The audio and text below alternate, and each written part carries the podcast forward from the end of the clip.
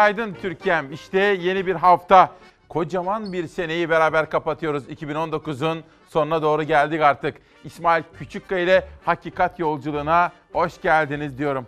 Bugün 23 Aralık 2019 günlerden pazartesi. Son derece önemli haberler ve aktarmak istediğimiz manşetler var. Ekonomi ağırlıklı üreticiyle ilgili özellikle buğday ithalatına dayalı çok sayıda haberim var. Asgari ücret konusunda en son gelişmeleri ve bugün Disk Başkanı'nın Ankara'da yapacağı gösteriyi, sesini duyurma çabasını sizlere anlatma imkanı bulacağım. Hedeflerimiz var, varmak istediğimiz, ilerideki o aydınlık günler. Yanınızda çocuklarınız var ya, okula gidecekler, şimdi yeni uyandılar, hazırlık yapıyorlar. Her şey o çocuklar için. Soruyorum size, hayallerimizi gerçekleştirmek, hedeflerimize ulaşabilmek, başarabilir miyiz diye soruyorum. Önce hava durumuna gideceğim ama Tunceli'de bir deprem meydana geldi. Gece 4.2 büyüklüğünde arkadaşlarım bu konuyu takip ederlerken bütün Munzur civarına da içten bir şekilde geçmişler olsun diyorum ben. Yönetmen kardeşime şöyle Serdar rica bir dışarıya bir bakalım. Yeni bir gün bizi beklemekte. İsmail Küçükkaya ile Hakikat Yolculuğu hava durumuyla başlayacak efendim. Çünkü artık iyiden iyiye kış kendisini hissettirmeye başladı.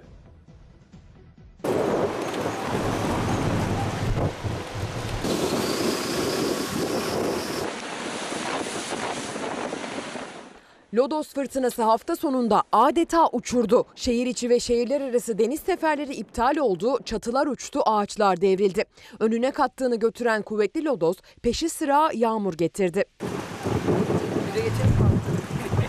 Hafta sonu yurdun batısında kuvvetli lodos etkili oldu. İstanbul'da lodos ağaçları devirdi, çatıları uçurdu. Beyoğlu'nda bulunan 4 katlı apartmanın çatısı koparak park halindeki araçların üzerine düştü. Bir baba ve çocuğu çatının altında kalmaktan saniyelerle kurtuldu.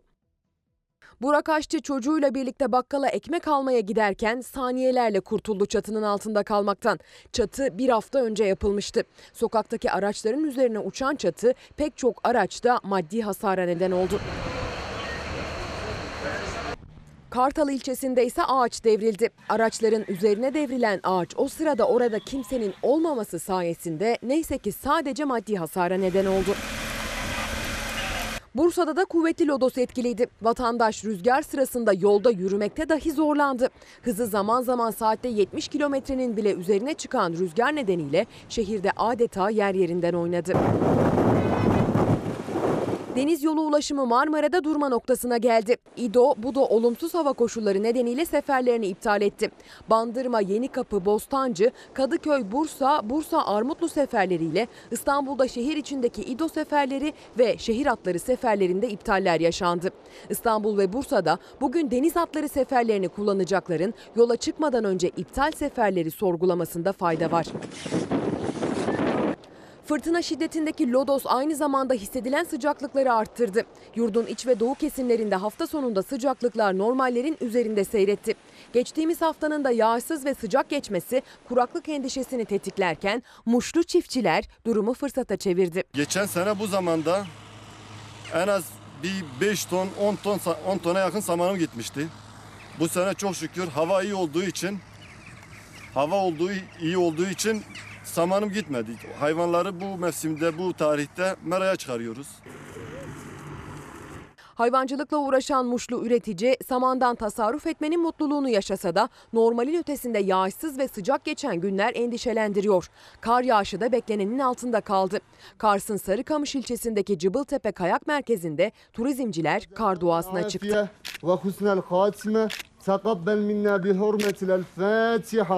güzel sezonla geçmesini daim eyle ya Rabbi. Amin. Arkadaşlarımız her senesi güzel olsun ya Rabbi. Amin. Kar yağmayan kayak merkezindeki kayak antrenörleriyle turizm işletmecileri sezonu bir türlü açamadıkları için kar doğasına çıktı. Bölgede çarşamba gününden itibaren kar yağışının etkili olması bekleniyor. Hava durumuna dair başkaca detaylar da var. Yılın son günlerinde başarabilir miyiz dedik. Şu anda okula gitmek üzere hazırlanan çocuklarımızın aydınlık bir geleceği için hedeflerimize ulaşabilir miyiz? Başarabilir miyiz diye soruyorum İsmail Küçükkaya ile Demokrasi Meydanı'nda bu sabah. Ve Nail Fır diyor ki Denizli'de de geri kalır yanı yok İstanbul'dan Lodos var efendim. Lütfen dikkat edin. Bursa'da, Balıkesir'de, Denizli'de, İstanbul'da ve Aziz Ulutaş, günaydın İsmail Bey başarabilir miyiz? Elbette doğru kararları verirsek başarabiliriz diyor. New York'tan Türkiye'yi selamlıyor efendim. Hürriyet gazetesine geçiyorum. Hafter ABD'de katliamdan yargılanıyor. Libya'da Birleşmiş Milletler'in tanıdığı meşru hükümete karşı kanlı bir savaş yürüten Hafter'in katlettiği 3 sivilin aileleri ABD'de 125 milyon dolarlık tazminat davası açtı. Tabii hafta sonunda bu konuda da önemli gelişmeler yaşandı. Türkiye ile Libya arasındaki anlaşma, Yunanistan'ın Dışişleri Bakanı Libya'ya gitti. Skandal bazı görüşme ve açıklamalara imza attı. Her bir gelişmeyi de büyük bir dikkate takip edeceğiz. Ama eğer aklınıza geliyorsa İsmail ne oluyor Libya'da diye. Efendim her şey Doğu Akdeniz'deki petrol ve doğal gaz hatları için. Türkiye'yi tamamen dışlayarak bazı emperyal güçler Doğu Akdeniz'de ve bütünüyle Akdeniz'e aslında bazı planlar uygulamaya başladılar. Ancak şimdi de tüm general olan Cihat Yağcı Komutan'ın yıllardır dile getirdiği bazı tezler var. Türkiye'nin haklı tezleri. Dün zaten Cumhurbaşkanı Erdoğan da bu tezlerin altını çizdi hem de Cihat Yağcı'nın adını ve kitaplarını vererek efendim. Yani anlayacağımız şu. Doğu Akdeniz'de muazzam bir kavga var. Kavganın içinde petrol ve doğalgaz var.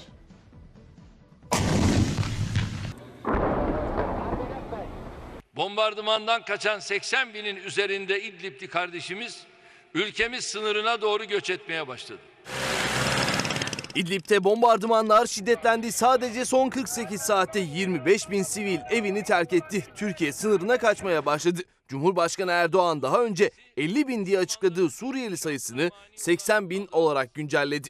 4 milyon insanın yaşadığı İdlib'teki son katliamlar sebebiyle bu bölgede tekrar ciddi bir hareketlilik oluştu. Suriye'de rejim güçleri Rusya desteğiyle İdlib'e başlattığı operasyonunu sürdürüyor. Suriye ordusu karadan, Rus güçleri ise havadan bombalıyor. Saldırılar Maratel Numan kırsalında yoğunlaştı. Biz Rusya nezdinde saldırıların son bulması için gereken her türlü çabayı gösteriyoruz. Esad güçleri geçtiğimiz hafta içi başlattığı operasyonda şu ana kadar 20'ye yakın köyde kontrolü sağladı. Suriye askerleri çatışmaların yaşandığı bölgede bulunan Türk gözlem noktası yakınlarına ulaştı. Sivil halksa canını kurtarmanın telaşında on binlerce kişi yanlarına alabildikleri eşyalarıyla yaşadıkları köy ve ilçeleri hızla terk etmeye başladı. Türkiye Suriye kaynaklı yeni bir göç dalgasını kaldıramaz. Cumhurbaşkanı Erdoğan İdlib'de yaşanan saldırılar hakkında konuştu. Daha önce 50 bin Suriyelinin Türkiye'ye doğru geldiğini söylemişti. Artan bombardıman sonrası o sayı da arttı. Bombardımandan kaçan 80 binin üzerinde İdlib'li kardeşimiz ülkemiz sınırına doğru göç etmeye başladı. Şayet İdlib halkına yönelik vahşet son bulmazsa bu sayı daha da artacaktır. Böyle bir durumda Türkiye bu göç yükünü tek başına taşımayacaktır. Cumhurbaşkanı Türkiye'nin yeni bir göç dalgasını daha kaldıramayacağını söyledi. Avrupa'nın da göçten nasibini alacağını belirtti. Bizim maruz kalacağımız baskının olumsuz yansımaları başta Yunanistan olmak üzere tüm Avrupalı ülkelerin de hissedeceği bir konu olacaktır. Türkiye İdlib'deki saldırıların durması için devreye girdi. Rusya ile temaslar kuruldu. Erdoğan bir heyetin yarın Moskova'ya gideceğini duyurdu. Bir heyeti Moskova'ya gönderiyoruz. Görüşmeleri yapacaklar ve alınacak neticeye göre biz de atacağımız adımları belirleyeceğiz. Ne dersiniz efendim başarabilir miyiz? 4 milyon Suriyeli var daha da geliyorlar İdlib'den akın akın. 80 bin 100 bin civarında. Kardeşlerimiz geliyor diyor Sayın Erdoğan. Biz burada bir yerde yanlış yapmıyor muyuz ha? Ne dersiniz? Suriye politikası baştan itibaren. Size sorabilir miyim efendim? Ne diyorsunuz? 4 milyon Suriyeli. Sayın Erdoğan yaptığı açıklamaya göre 40 milyar dolar yaptığımız harcama. Bütün bunları sizlerle paylaşacağım. Bugün medya dünyasından notları da sizlerle paylaşacağım. Geçen hafta duyurmuştum. Nedim Şener Hürriyet Gazetesi'nde yazmaya başladı. Aynı gruptaydı. Postadan Hürriyet'e geçti. Bugün Cem Uzan'la ilgili gerçekler. Türkiye'ye döneceğini açıklayan Cem Uzan'ın TMSF'ye ne kadar borcu var ve dönerse Cem Uzan ne kadar hapis yatacak? Bugün Hürriyet'teki ilk yazısında gazeteci arkadaşımız Nedim Şener bu soruların peşine takılmış. Hürriyet'ten sözcüye geçiyorum efendim.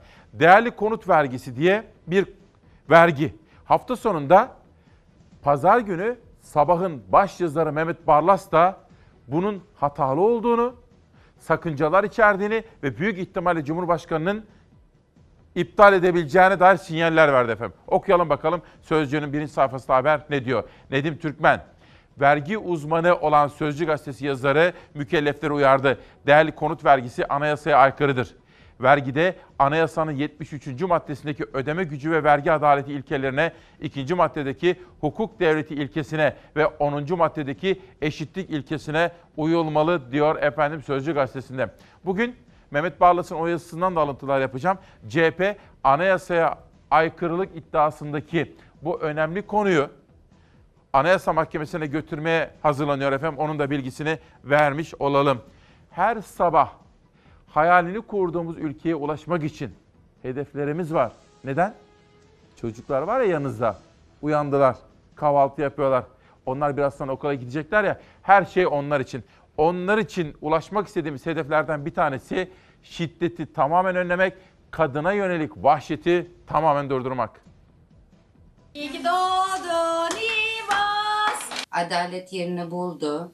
Aysun'un katilleri yakalandı. 26 yaşındaki kızını kaybeden anne Hüsniye Yıldırım 2 yıldır hukuk mücadelesi veriyordu. Canına kıydığı öne sürülerek kapatılan dosya yeniden açıldı. Adalet yerini buldu. Kızı Aysun Yıldırım'ı öldürdüğü şüphesiyle eski erkek arkadaşı yakalanarak cezaevine gönderildi. Acılı annenin yüreği soğudu. İntihar denilerek dosyamız kapatıldı. Tekrar açıldıktan sonra etkin bir soruşturmayla hak yerini buldu. Aysun Yıldırım 26 yaşındaydı. İstanbul Sefaköy'de bir gümrük müşavirliğinde çalışıyordu. 28 Şubat 2018 tarihinde iş yerinin 3. katından 17 metrelik yükseklikten düşerek hayatını kaybetti. Gerçekler su yüzüne çıktı. Büyük bir mücadeleden sonra. Aysun Yıldırım'ın ölümüne ilişkin dosya bu gerekçeyle geçen yıl Eylül ayında kapatılmıştı. Ailenin iddiasına göre deliller tam toplanmadan takipsizlik kararı verilmişti. İtiraz üzerine de dosya yeniden açıldı. Aile şüphelerinde haklı çıktı. Olayın oluşuyla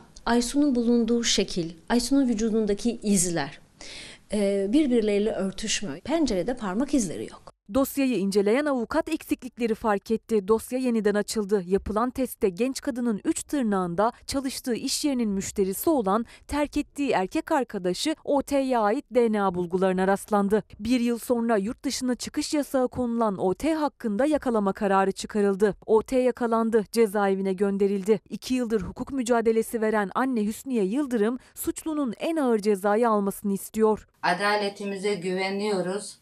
Hak yerini bulup ağırlaştırılmış müebbet istiyoruz.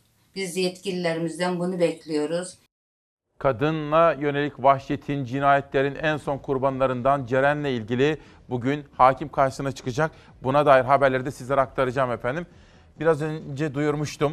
Gece bir deprem meydana geldi. Tunceli'de 4 şiddetinde, 4.2 şiddetinde bütün Munzur civarına, Tunceli'ye, oradaki sevdiklerimize de, halkımıza da geçmişler olsun diyorum. Emeklilikte yaşa takılanlar uyanmışlar. İsmail, başarabilir miyiz? EYT'lerin mağduriyetini giderebilir miyiz? EYT Hakan Gür bize bunu yazmış efendim. Mehmet Ali Yılmaz da Hopa'dan selamlar demiş. Ceren'le ilgili haberi ilerleyen dakikalarda vereceğim. Bugün üreticiye ve esnafa dair çokça haberim olacak. Alanya'ya, Antalya, Akdeniz'e gideceğiz mesela. Narenciye ile ilgili haberleri sizlere aktaracağım. Yavaş'a arka çıktı. CHP lideri Ankara'daki rant kavgasında safını belli etti. Kılıçdaroğlu Yavaş'la görüştüm, olayı anlattı. Yasa ne diyorsa onu yapın dedim. Kendisi zaten yapısı gereği bunu yapıyor dedi ve şunları söyledi. İşin özü belli. Büyük rantlar var. Büyük paralar dönüyor. Mansur Bey haksız rant elde edenlere karşı mücadelesini sürdürüyor. Yargı kararlarını uygulamak zorunda. Sinan Bey'le de görüştüm. Sonuçta hukukun gereği yapılacak. Kılıçdaroğlu Kanal İstanbul ile ilgili de uyarıyorum. İktidara geldiğimizde garantili projelerin parasını ödemeyeceğiz dedi. Zaten Kılıçdaroğlu'nun ekonomi kurmayı Öztrak'ta dün bir açıklama yaptı ve Kanal İstanbul diye tanımlanan, Çılgın İstanbul diye anlatılan o projenin yapılamaz olduğunu, zamansız olduğunu, sakıncalar olduğunu söyledi ve biz iktidara geldiğimiz zaman dedi ki iktidara mı gelecek şöyle dedi. Biz dedi ittifaklar halinde işte İyi Parti, Saadet, büyük büyük demokrasi ittifakı ile iktidara geleceğiz ve o zaman dedi Kanal İstanbul'a ödeme yapmayacağız. Şimdiden müteahhitleri uyarıyorum dedi efendim. Bir haber daha gelsin. Bakalım sözcüden sonra geçeceğiz. Çiftçinin gözyaşları. Mustafa Sanay kilosu 2,5 liraya mal olan portakalı 1 liraya bile satamayınca ağladı ve ağlaya ağlaya o ürünlerini çöpe döktü. Üretim dramı Antalya halinde yaşandı. Çiftçi Sanay sorunu şöyle anlattı. Buraya 1,5 ton portakal getirdim. 15 gün bekledim. Alıcı çıkmadı. Parayla toplattığım portakalları parayla çöpe döktürdüm. Çiftçilik bu kadar bitmiş durumda utansınlar diyor efendim. Biraz sonra çok detaylı olarak üretici haberlerini sizlerle paylaşma imkanı bulacağım. Ama her şeyin başı, söyleyin bana nedir efendim? Her şeyin başı nedir? Tabii ki can sağlığı da ama yaşadığımız sorunları çözmek için her şeyin başı eğitimdir. Eğitime dikkat çekmek isteriz. Liseleri bırakarak okuldan ayrılıp açık liselere kaydolan çok sayıda öğrenci var. O nedenle açık liselerdeki sayı oldukça arttı. Yani bu 4 artı 4 artı 4'ün getirdiği önemli handikaplardan bir tanesi. 4 artı 4 artı 4'lük sistemli kesintisiz örgün eğitim amaçlanmıştı. Ancak değişen sistem eğitimi kesintisiz hale getirmedi. Aksine öğrencileri okuldan uzaklaştırdı. 7 yıl önce açık lisede okuyan öğrenci sayısı 940 binken bu sayı 7 yılda 1 milyon 389 bine ulaştı. Ee, İmam Hatip liselerinin, meslek liselerinin e, sayısının artması, kalan düz liselerde ise hani sınıf mevcutları kalabalık olduğu için açık lise yoluyla e, liseyi bitireyim e, şeklinde düşünüp böyle bir yola başvurdular. Eğitim Sen İstanbul Bir Nolu Şube Başkanı Mesut Mike'ye göre yapboza dönüşen eğitim sistemi öğrencilerin de kafasını karıştırdı. Eğitime uyum sağlayamayan öğrenciler açık ortaokul ve liselere kaymaya başladı. 7 yıllık dönemde örgün lise öğrenci sayısındaki artış %15,8 iken açık lisede okuyanların sayısı %32,4'e çıktı. E, Dershanelerin de etkisi var. Açık liselerde açıkçası bunu özendirerek çocukların okul ortamından kopup ucuz işçi olarak, çocuk işçi olarak çalışmalarına da neden olan bir sistem olarak karşımıza çıktı. 2012 yılından bu yana okul yolundan giderek uzaklaştı öğrenciler. Bu değişime paralel olarak da son 7 yılda çocuk işçi sayısı giderek arttı. Öyle ki 7 yıl önce 601 bin olan çocuk işçi sayısı şu anda 2 milyona ulaştı. Bu doğru bir yöntem değil.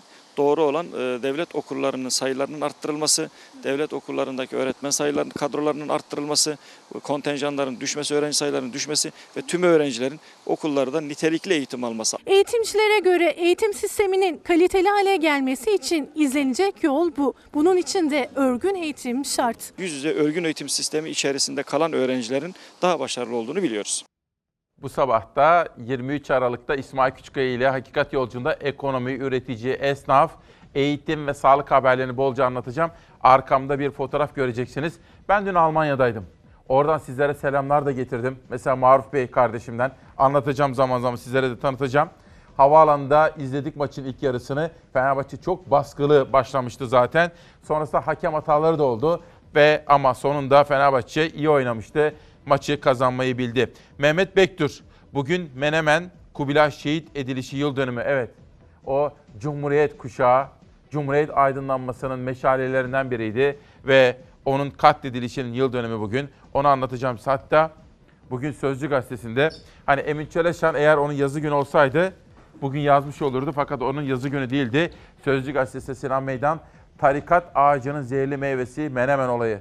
Arkadaşlar, arkadaşlar aslında imha edilmek istenen Kubilay değildir. Bu Kubilay timsalidir. Caniler şuurla hareket etmişler. Yeniyi, hürriyeti, medeniyeti, gençliği ve cumhuriyeti imha etmek istemişlerdir. Muhittin Adil Bey 31 Aralık 1930'da Menemen şehidimizi, Cumhuriyet aydınlanmasının şehidini burada saygıyla anıyoruz efendim. Dün dediğim gibi 2019 yılının en son derbi maçı vardı. Fenerbahçe kendi sahasında, kendi seyircisinin önünde Beşiktaş'la oynayacaktı. Her iki takımın da aslında galibiyete çok ihtiyacı vardı. Özellikle Sivas Spor lider biliyorsunuz. Rıza Çalınbay'ın yiğitleri dün berabere de kalınca Fenerbahçe ile Beşiktaş arasındaki maç daha da önem kazanmıştı. İzmir'in çok sevilen takımı Göztepe Galatasaray'ı yenmeyi, 3 puanı almayı bilmişti. Tam da böylesine bir haftada acaba kim kazanacaktı? Dediğim gibi hakem hataları var mı? Var. Bekliyor muyduk? Bekliyorduk. Çünkü Cüneyt Çakır eyyamcı diye bilinir efendim biliyorsunuz. Yani kimin sahasında, kimin seyircisinin yanında oynuyorsa eyyamcı olarak bilinir spor otoriterleri ve spor yazarları tarafından. Ama işin bir tarafı bu. Fakat işin gerçeği şu, ben bir Beşiktaşlıyım. Fenerbahçe'nin ilk yarısını izledim. Sonrasında da ikinci yarıyı sabah burada gelip izledim.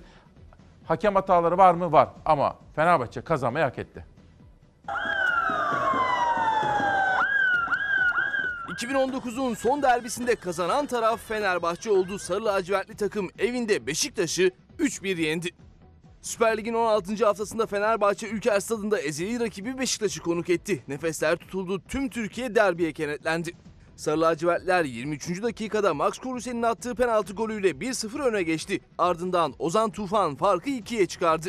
İlk yarının uzatmalarında Beşiktaş Atiba'nın golüyle farkı 1'e indirdi. İkinci yarıda da nefes kesen bir mücadele vardı. Beşiktaş maçta dengeyi aradı. Fenerbahçe farkı açmaya çalıştı. 58. dakikada Vedat Muriç'in golü maçın skorunu belirledi. Fenerbahçe sağdan 3-1 galip ayrıldı. Fenerbahçe 2019 yılının son derbisinde aldığı 3 puanla puanını 28'e yükseltti. Beşiktaş ise 27 puanda kaldı. Bir de az evvel sizlere söylemiştim ya. İlerideki aydınlık Türkiye konusundaki hedeflerimiz vardı. Kadın cinayetlerini ve kadına yönelik vahşeti durdurmak en önemli önceliklerimizden adeta seferberlik mantığıyla bakacağımız hassasiyetlerimizden bir tanesi. Bugün Ceren'imize kıyan o vahşinin hakim karşısına çıkacağı ve bakalım adalet Ceren için, Ceren'in geride bıraktıkları için neler söyleyecek.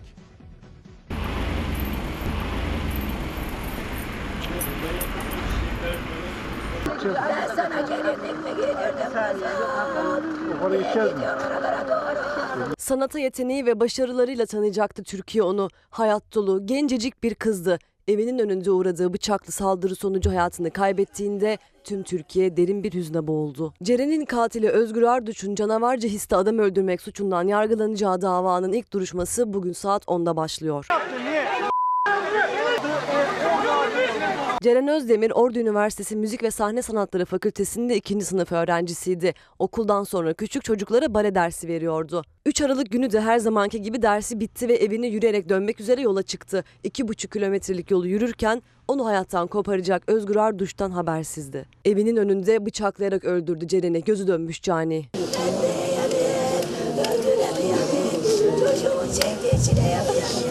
Bugün Türkiye yasa boğan Ceren Özdemir cinayetinde adalet günü. Katil Özgür Arduç'un canavarca hisse adam öldürmek suçundan yargılanacağı davanın ilk günü. Ordu 1. Ağır Ceza Mahkemesi'nde saat 10'da başlayacak duruşmada katil zanlısı Ceren'in ailesiyle karşılaştırılmayacak. Van'da tutuklu bulundu, yüksek güvenlikli cezaevinde görüntülü olarak bağlanacak.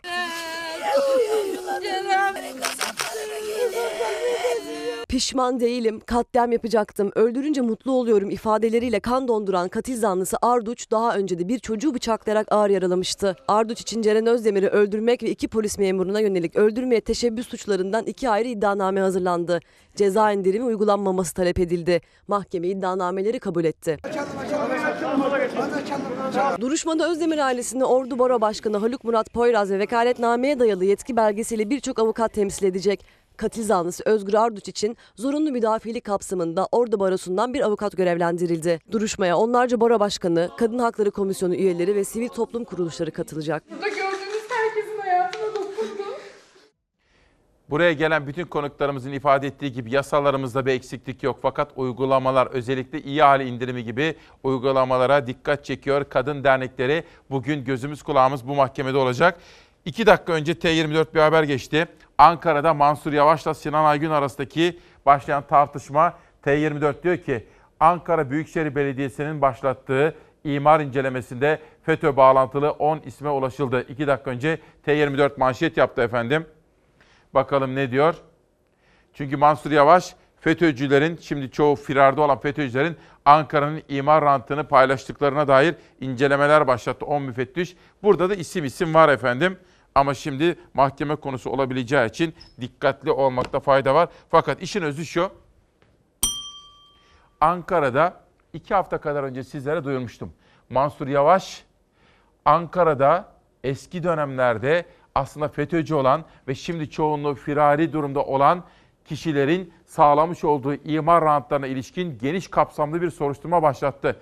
10 müfettişi bu konuyla görevlendirdi. İşin özünde bu var. Değerli konut vergisi anayasaya aykırıdır. Pazar günkü sabah gazetesinde Mehmet Barlas da bunun altını çiziyordu ve büyük ihtimalle Cumhurbaşkanı'nın bu yanlışa dur diyebileceğinin altını çiziyordu Mehmet Barlas. Şunu da söylüyordu. Canım her türlü hatayı nasıl görecek Cumhurbaşkanı Erdoğan diyerek aslında bizi yönetenlere de bir mesaj veriyordu sabahtaki yazısında. O halde Sözcü'den sabaha geçelim.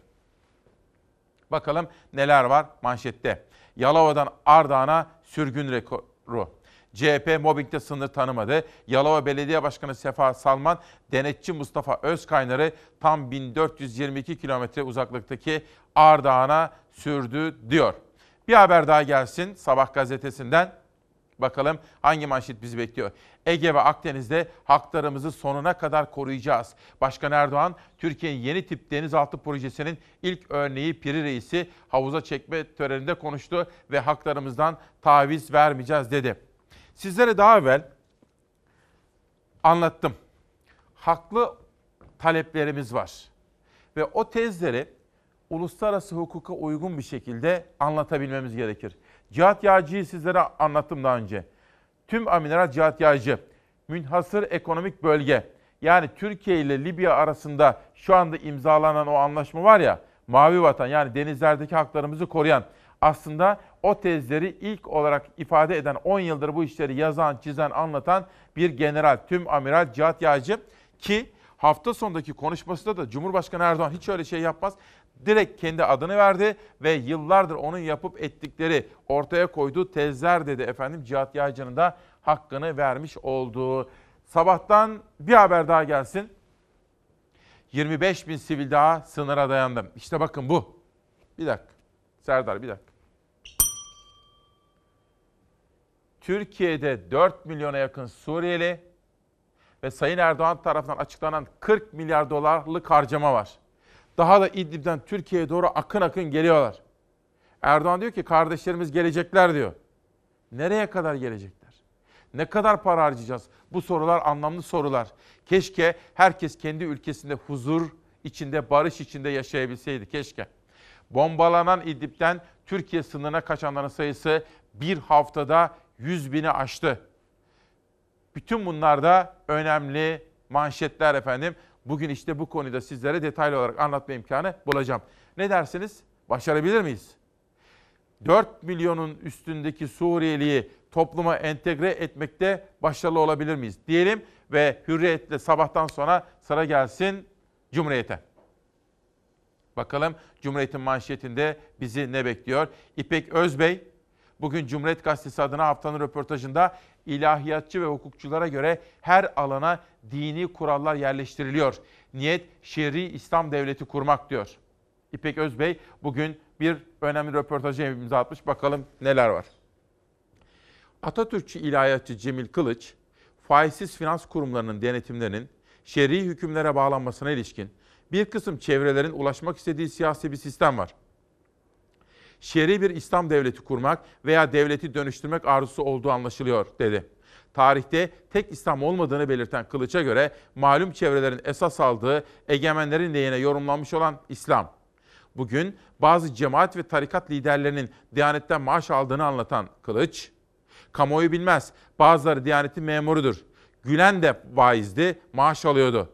Diyanet amacından saptı. Cibuti'de bile cami yaptılar. Türkiye tarihinde olmadığı kadar Araplaştırılmak isteniyor. İstiklal Marşı bile Arapça okunuyor dedi. İpek Özbey'in bugün Cumhuriyet Gazetesi adına yaptığı röportaj birinci sayfada yer bulmuş gazetede efendim. Milli görüşün içinden gelen, siyasetten görüşlerini sevseniz sevmeseniz de dürüst bir kişiliği, dobra bir anlatım ifade etme biçimi olan bir kişi var efendim. Saadet lideri Temel Karamollaoğlu. İktidar için diyor ki, bu iktidara şöyle bir baktığım zaman diyor, çok değil birkaç yıl geriye doğru gittiğim zaman FETÖ ile ilgili çok önemli gerçekler görüyorum diyor Temel Karamollaoğlu. Ya arkadaş hani sen demokrattın? Hani sen demokrasiye inanıyordun? Efendim bunlar memleketin köküne kibrit suyu ekiyorlar. Ya bunlar FETÖ'cü. Arkadaş bugün ciddi bir araştırma yapılsın. Herkes görecek ki FETÖ'nün temeli AK Parti'nin içinde zaten. Bu laf değil. Bugünkü bakanların 5 sene, 10 sene önceki internetteki sitelerine bir girin. Göreceksiniz ki çoğunda Fethullah Gülen'den aldıkları teskiye mektupları var. Hepsi kalktı. Zemzemle Yunan yıkanmış gibi oldular. Ya sen yani bu FETÖ denilen şeyi ortaya kim çıkardı Allah aşkına? Bütün adalet mekanizması, me- mekanizmasını bunlara kim teslim, teslim etti? Emniyeti kim bunlara teslim etti? Ordunun üst kademelerinde belli bir noktaya gelmelerini kim sağladı ya? Siz sağladınız. İnsanda biraz insaf olur. Bendense bunun FETÖ'cülüğü, FETÖ, FETÖ'cülüğü millete zarar vermez. Hele bana iş vermez. Böyle bir mantıkla siz ülkenin problemini çözemezsiniz. Benden olursa iyi, benden değilse kötü. Onun için çözemezler. Bunun sonunu bulamazlar. Ha bizim elhamdülillah bir özelliğimiz var. Biz bu ekiple hiç bir araya gelmedik. Hiç 50 senelik siyasi hayatımızda bizimle bir araya gelemeyen tek grup bunlar oldu. Herkes biliyor bunu. Ama ben size şunu da söyleyeyim. E bundan yaklaşık bir sene önce İstanbul İl Başkan Yardımcımız bir avukatı gece partide toplantıdan çıkarken aldılar. Altı ay hapiste tuttular. Altı ay. Neden? Efendim bu telefonlarında bilmem ne baylok varmış diye. Ya bu adam sizden yıllarca önce FETÖ'yle mücadele eden bir adam. Sonra ne oldu? Tamam çıktı. Yattığı altı ay yanına kar kaldı. Bunlar diyor zemzemle yıkanmışlar diyor. Kısa bir süre önce bir bakacaksın bunların geçmişlerinde diye başlıyor ve sorular soruyor. Anlamlı sorular. Yanıt hak eden, yanıt verilmesi gereken sorular efendim. Bu arada Tekin Uslu neden bunları topluma entegre edelim ki diyor. Dönecekler, dönmeyecekler ki maalesef Tekin Uslu. Suriyeliler dönmeyecekler. Yapılan bütün araştırmalar, anketler bunu gösteriyor. Bu Suriyeliler Türkiye'de büyük bir çoğunluğu kalacaklar efendim.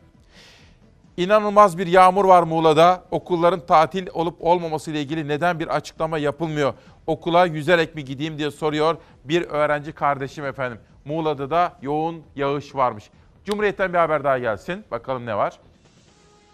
Libya'da sular ısınıyor. Sisi tank yolladı. Libya'nın Türk mürettebatlı gemiye el koyduğu ileri sürülüyor. Türk mürettebatın da olduğu bir geminin önceki gece Libya karasularında alıkonulması tansiyonu yükseltti. Hafter güçleri Türk mürettebattan üçünün pasaportlarının kontrol edildiği görüntüleri paylaştı.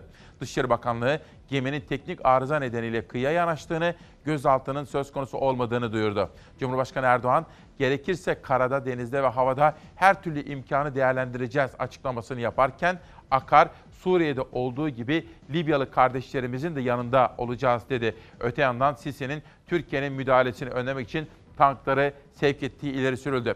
Size sormak isterim. 23 Aralık 2019'da İsmail Küçükkaya ile Hakikat Yolculuğunda Çalar Saat ailesi askerimizin Libya'ya gidip gitmemesi konusunda sizler ne düşünüyorsunuz? Meclis Libya ile askeri işbirliği mutabakatını kabul etti. Saatler sonra Libyalı isyancılar Türk mürettebatın bulunduğu gemiyi alıkoydu. Ankara'nın hamleleriyle Doğu Akdeniz'de neye uğradığını şaşıran Yunanistan'ın Dışişleri Bakanı apar topar Bingazi'ye isyancı Hafter'le görüşmeye gitti. Cumhurbaşkanı Erdoğan hem Atina'ya hem de onu destekleyen ülkelere rest çekti, meydan okudu. Ama hiç kimse bizi dışlama, kıyılarımızı hapsetme, ekonomik çıkarlarımızı gasp etme niyetiyle karşımıza gelmesin. Bizim durduk yere kimseyle maraza çıkarmak, kimsenin hakkını hukukunu gasp etmek gibi bir niyetimiz yoktur. Türkiye Doğu Akdeniz'de attığı stratejik adımlarla bölgenin enerji kaynaklarına göz diken ülkeleri şoka uğrattı. Kıbrıs'ta oldu bittiye izin vermeyen Ankara yönünü Libya'ya çevirdi. Birleşmiş Milletler'in tanıdığı ulusal mutabakat hükümetiyle iki kritik anlaşma imzaladı. Tarihi anlaşmalar mecliste kabul edilerek yürürlüğe girdi. Gölcük'te yeni tip denizaltı projesinin ilk denizaltısı Piri Reis'i havuza çekme töreninde konuşan Cumhurbaşkanı Erdoğan'ın hedefinde Yunanistan vardı.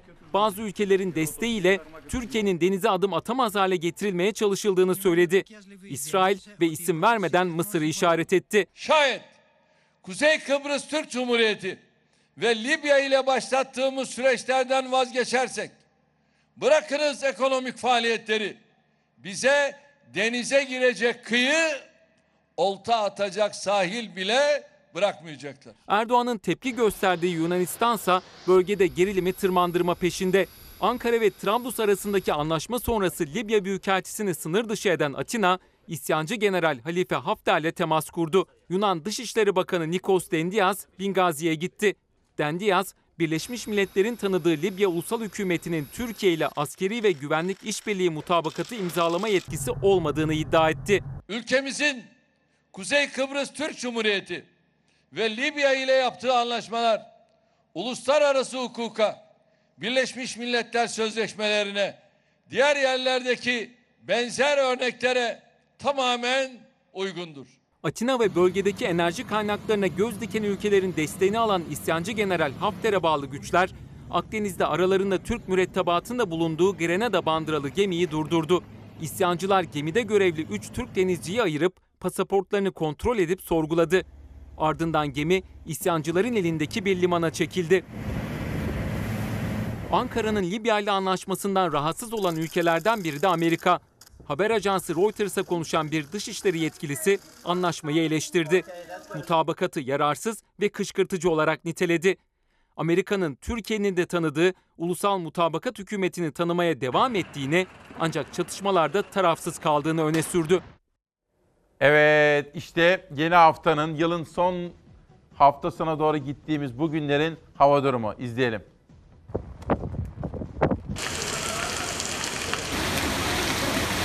Yurdun batısında kuvvetli sağanak bekleniyor. Bugün sabah saatlerinden itibaren Güney Ege'de ve Akdeniz'in batısında aşırı yağışlara dikkat. Yurttaşların ve yerel yönetimlerin teyakkuzda olması, tedbir alması gerekiyor.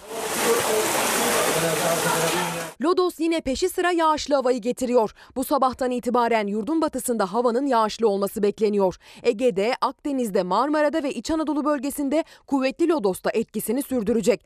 Lodos'la birlikte tüm batı bölgelerde ve İç Anadolu'nun en batısında kalan illerde sağanakta etkili olacak. Sağanakların özellikle yurdun en batısında kuvvetli olması bekleniyor. İzmir, Aydın, Muğla çevrelerinde kıyı kesimlerde aşırı yağış etkili olabilir. Akdeniz'in batısında, Antalya'nın kıyı ilçelerinde ve merkezde kuvvetli sağanaklar tahribat bırakacak seviyeye kadar çıkabilir. Vatandaşların ve yetkililerin bugünden itibaren etkili olmaya başlayacak kuvvetli sağanaklara karşı hazırlıklı olması gerekiyor. Kuvvetli sağanak yağış pazartesi geceden salı sabaha etkisini sürdürüyor. Salı günü yurdun tüm batı ve iç kesimlerinde hava yine yağışlı olacak. Akdeniz bölgesinde kuvvetli sağanaklar neredeyse bölgenin tüm kıyı şeridini etkisi altına alacak. Salı günü Akdeniz'in kıyı şeridindeki yerleşim yerlerinde aşırı yağışa karşı tedbir alınmalı. Kuvvetli rüzgarın da etkisi iç ve doğu kesimlere ilerleyecek salı günü. Salıdan çarşambaya yağışlı hava yurdun doğusunu da etkisi altına alacak. Yurt genelinde bugün başlayacak sıcaklık düşüşü salı ve çarşamba günlerinde de devam edecek. Bugün hava batı bölgelerden soğumaya başlıyor. Pazardan pazartesiye ortalama 3-4 derecelik bir sıcaklık düşüşü bekleniyor bugün. Sıcaklık düşüşü salı ve çarşamba günlerinde de devam edecek. İkişer üçer düşmesi beklenen sıcaklıklar pazartesi, salı, çarşamba derken mevsim normallerine kadar gerileyecek. Havadaki soğumayla birlikte çarşamba günü itibariyle iç ve doğu kesimlerde yağışlar kara dönüşecek. İzmir'de de yoğun yağış vardı. İzmir'e götüreceğim ama efendim bugün Aralık'ın 23'ü tarikat ağacının zehirli meyvesi menemen olayı. Arkadaşlar aslında imha edilmek istenen Kubilay değildir. Tam da bugün yıl dönümü. Bu Kubilay timsalidir. Caniler şuurla hareket etmişler. yeniyi, hürriyeti, medeniyeti, gençliği ve cumhuriyeti imha etmek istemişlerdir diyor Sinan Meydan'ın bugünkü alıntısında efendim. İzmir'e gidelim şimdi. İzmir yoğun bir yağış altında efendim. Arkadaşlarım bu görüntüleri canlı canlı ekranlarınıza getirdiler. Ve tabii bütün ülkenin en temel sorunu altyapı. Altyapıya gerekli önem vermediğimiz için İstanbul, Ankara, İzmir, Mersin nerede olursa olsun ama bu yağış ağırlıklı olarak Karşıyaka'da etkisini hissettirdi. İşte görüyorsunuz. Şu anda İstanbul'da da hava yağışlı. Şöyle bir bakalım dışarıya. Şöyle dışarıya da bir baktığım zaman dışarıda nasıl bir hava bizi bekliyor. Sabah uyandığımız zaman böyle çisir çisil yağmur, yağmur çiseliyordu efendim. Peki meteoroloji lodos konusunda da uyarıyor.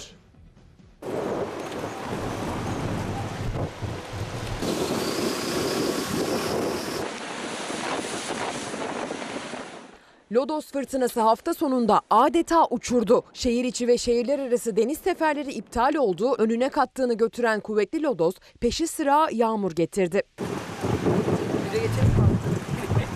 Hafta sonu yurdun batısında kuvvetli lodos etkili oldu. İstanbul'da lodos ağaçları devirdi, çatıları uçurdu. Beyoğlu'nda bulunan 4 katlı apartmanın çatısı koparak park halindeki araçların üzerine düştü. Burak Aşçı çocuğuyla birlikte bakkala ekmek almaya giderken saniyelerle kurtuldu çatının altında kalmaktan. Çatı bir hafta önce yapılmıştı. Sokaktaki araçların üzerine uçan çatı pek çok araçta maddi hasara neden oldu. Kartal ilçesinde ise ağaç devrildi. Araçların üzerine devrilen ağaç o sırada orada kimsenin olmaması sayesinde neyse ki sadece maddi hasara neden oldu. Bursa'da da kuvvetli lodos etkiliydi. Vatandaş rüzgar sırasında yolda yürümekte dahi zorlandı. Hızı zaman zaman saatte 70 kilometrenin bile üzerine çıkan rüzgar nedeniyle şehirde adeta yer yerinden oynadı. Deniz yolu ulaşımı Marmara'da durma noktasına geldi. İdo, Budo olumsuz hava koşulları nedeniyle seferlerini iptal etti. Bandırma, Yenikapı, Bostancı, Kadıköy, Bursa, Bursa Armutlu seferleriyle İstanbul'da şehir içindeki İdo seferleri ve şehir atları seferlerinde iptaller yaşandı. İstanbul ve Bursa'da bugün deniz atları seferlerini kullanacakların yola çıkmadan önce iptal seferleri sorgulamasında fayda var. Fırtına şiddetindeki lodos aynı zamanda hissedilen sıcaklıkları arttırdı. Yurdun iç ve doğu kesimlerinde hafta sonunda sıcaklıklar normallerin üzerinde seyretti. Geçtiğimiz haftanın da yağsız ve sıcak geçmesi kuraklık endişesini tetiklerken muşlu çiftçiler durumu fırsata çevirdi. Geçen sene bu zamanda en az bir 5 ton 10 ton 10 tona yakın samanım gitmişti. Bu sene çok şükür hava iyi olduğu için hava olduğu iyi olduğu için samanım gitmedi. Hayvanları bu mevsimde bu tarihte meraya çıkarıyoruz. Hayvancılıkla uğraşan muşlu üretici samandan tasarruf etmenin mutluluğunu yaşasa da normalin ötesinde yağışsız ve sıcak geçen günler endişelendiriyor. Kar yağışı da beklenenin altında kaldı. Kars'ın Sarıkamış ilçesindeki Cıbıltepe Kayak Merkezi'nde turizmciler kar duasına çıktı.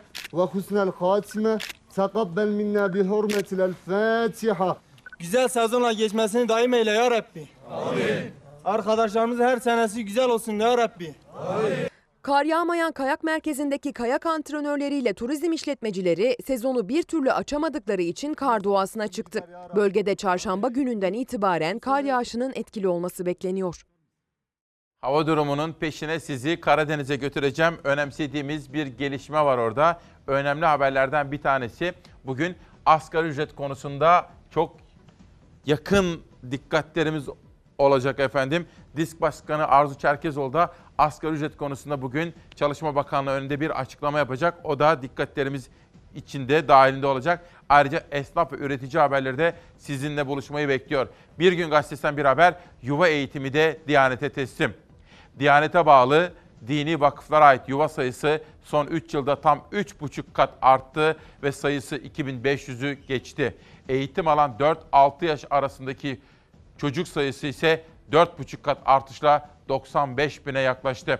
Eğitim Sen bu konuda uyarılarda bulunuyor ve laik eğitimin aşındırıldığını iddia ediyor efendim. O halde sıra geldi Karadeniz'e Uzungöl'deki yıkıma gidiyoruz.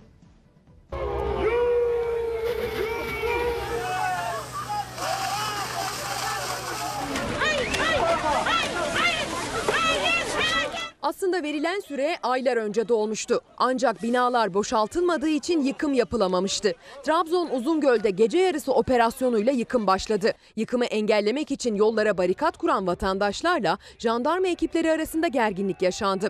Ekipler su sıkarak müdahale etti yıkımı engellemek isteyenlere. Çok sayıda kişi gözaltına alındı. Evet görüyorsunuz arkadaşlar. Ne yapıyorsunuz ya? Yeter ya. Trabzon'un Çaykara ilçesindeki turizm merkezi Uzungöl'de imar barışına aykırı kaçak yapıların yıkımı için aylar önce düğmeye basıldı aslında. Her geçen yıl yerli ve yabancı turistlerin daha çok rağbet ettiği doğa harikası bölgede plansız ve kaçak yapılaşmanın önüne geçilmek istendi. Yıllar içinde bölgede oluşan imar kirliliğinin önüne geçmek için düğmeye basıldı. İmar barışına uygun olmayan 112 yapı belirlendi. Bu yapılardan 95'inin tamamen kalanlarının ise kısmen yıkılmasına karar verildi. İlgili yapıların sakinlerinin binaları boşaltmaması nedeniyle yıkım daha önce ertelenmişti. Dün gece harekete geçti ekipler. Haberi alan yapı sahipleri ise yıkıma izin vermemek için yolu trafiğe kapattı. Jandarma ile birlikte gelen yıkım ekiplerinin geçmesine izin vermediler. Güvenlik güçleriyle yıkım ekiplerini engellemeye çalışan vatandaşlar arasında gerginlik yaşandı. Gerginlik arbedeye dönüştü. Çok sayıda vatandaş çıkan olaylarda gözaltına alındı. Olayları görüntülemek için bölgeye gitmeye çalışan basın mensuplarına ise izin verilmediği öğrenildi. Karadeniz'den Akdeniz'e geçeceğiz ve Akdeniz'den size üretici haberlerini sunacağım. Osman Bey, Temel Karamollaoğlu FETÖ konusunda ne güzel söylemiş diyor. Osman Bey, o seslerin ayrı bir bölümünü sizlere ilerleyen dakikalarda anlatacağım efendim. Bir gün gazetesinden Kardelen Tatar'ın manşeti. Bol keseden teşvik. Termik santrallere milyonlar akıyor. Zararları tartışılı dursun. Termik santrallere yeni teşvikler verilmeye devam ediliyor. 2020'de 15 yerli kömürlü termik santral yaklaşık 1,5 milyar lira teşvik alacak diyor. Tabii şunu söyleyeyim. Teşvik verilmesinde bir beis yok. Bazen ülkeler stratejik önemde gördükleri yerlere, sektörlere destek verebilirler. Ama çevreye zarar vermesin. Termik santraller de filtrelerini takabilsinler diyorum efendim. Antalya'dan üretici haberleri var. Kitap okuyor musunuz efendim? Şöyle hikaye, roman, şiir kitap okumamız gerekiyor. Bugün de 15 kitaptan tanıtımlar yapacağım. Ergun Can'dan bunlardan bir tanesi. Rüyalarımızdaki Atatürk isimli kitabıyla bugün İsmail Küçükkaya ile Çalar Saat'te efendim. Bu vesileyle ülkemizin kurucu önderini sevgi, saygı ve şükranla bir kere daha anıyoruz Gazi Mustafa Kemal Atatürk'ü. Üreticiye gideceğiz. Zira köylü milletin efendisidir. Arkadaşlar görüyorsunuz da Alanya'da tonlarca, binlerce portakal, mandalin çöpe gidiyor. Binbir emekle ürettiği portakallarını satamadı. Çiftçi mahsulünü gözyaşları içinde çöpe döktü. Ben ağlamaya geliyorum, ağlıyorum bu malların çöpe giderken ya. Yeter artık be, yeter, yeter. Ben gözyaşımı tutamıyorum ya. Milli servet ya. Sözcü gazetesinin haberine göre Alanya'da çiftçilik yapan Mustafa Sanay 2,5 liraya mal ettiği portakalının fiyatını 1 liraya düşürmesine rağmen alıcı bulamadı. Bir çözüm bulamayan çiftçi çareyi büyük emek vererek ürettiği portakallarını çöpe dökmekte buldu. Mazot 7 lira. İlaç yersem 300 lira, 400 lira, 500 lira ya. 1000 lira bir yıllık ödedim ilaç parası 3 milyar. Çiftçilik öldü diyen Alanyalı çiftçi girdi maliyetlerinin yüksekliğinden şikayet etti. Alanya gibi bir yerde bu çöpe giderse bir fabrika olmasa utansınlar. Ben ülkenin birine gittim dış ülkeye. Bir hafta kaldım. Bir hafta boyunca sabah, öğlen, akşam meyve suyu verdiler. Elma suyu. Neden elma suyu veriyor pekala?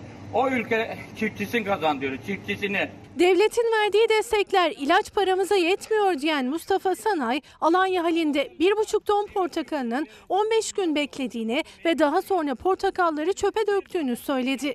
Parayla toplattığım portakalları parayla çöpe döktürdüm diyen çiftçi yetkililerden yardım istedi. Milli Eğitim Bakanım rica ediyorum. Duyun sesimizi. Okullarda meyve suyu dağıtın ya. Biz bedava verelim siz dağıtın. Dağıtması da sizden olsun vermesi bizden olsun.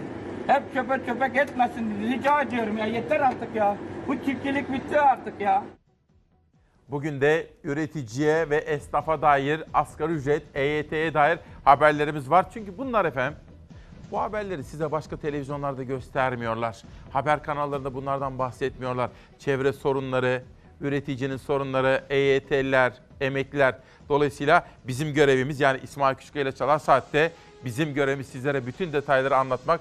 Gerek akşam ana haberimizde gerekse de burada Doğan Şentürk yönetimindeki Fox'un ve bizim hepimizin asli misyonu bu. Sizin sesinizi Ankara'ya duyurmak.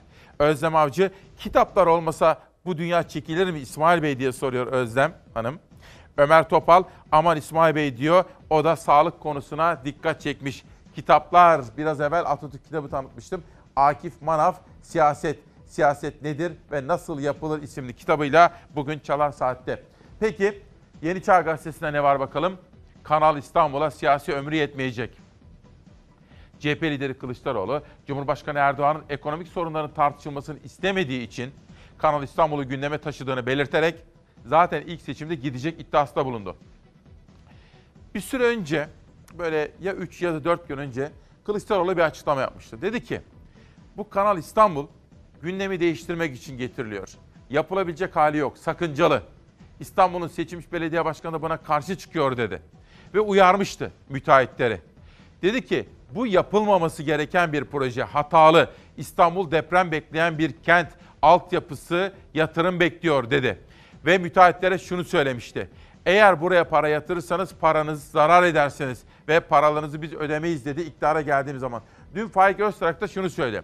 Bir sonraki seçimde dedi biz iktidara geleceğiz ve biz iktidara ittifak halinde işte İyi Parti, Saadet bizim ittifakımız iktidara gelecek.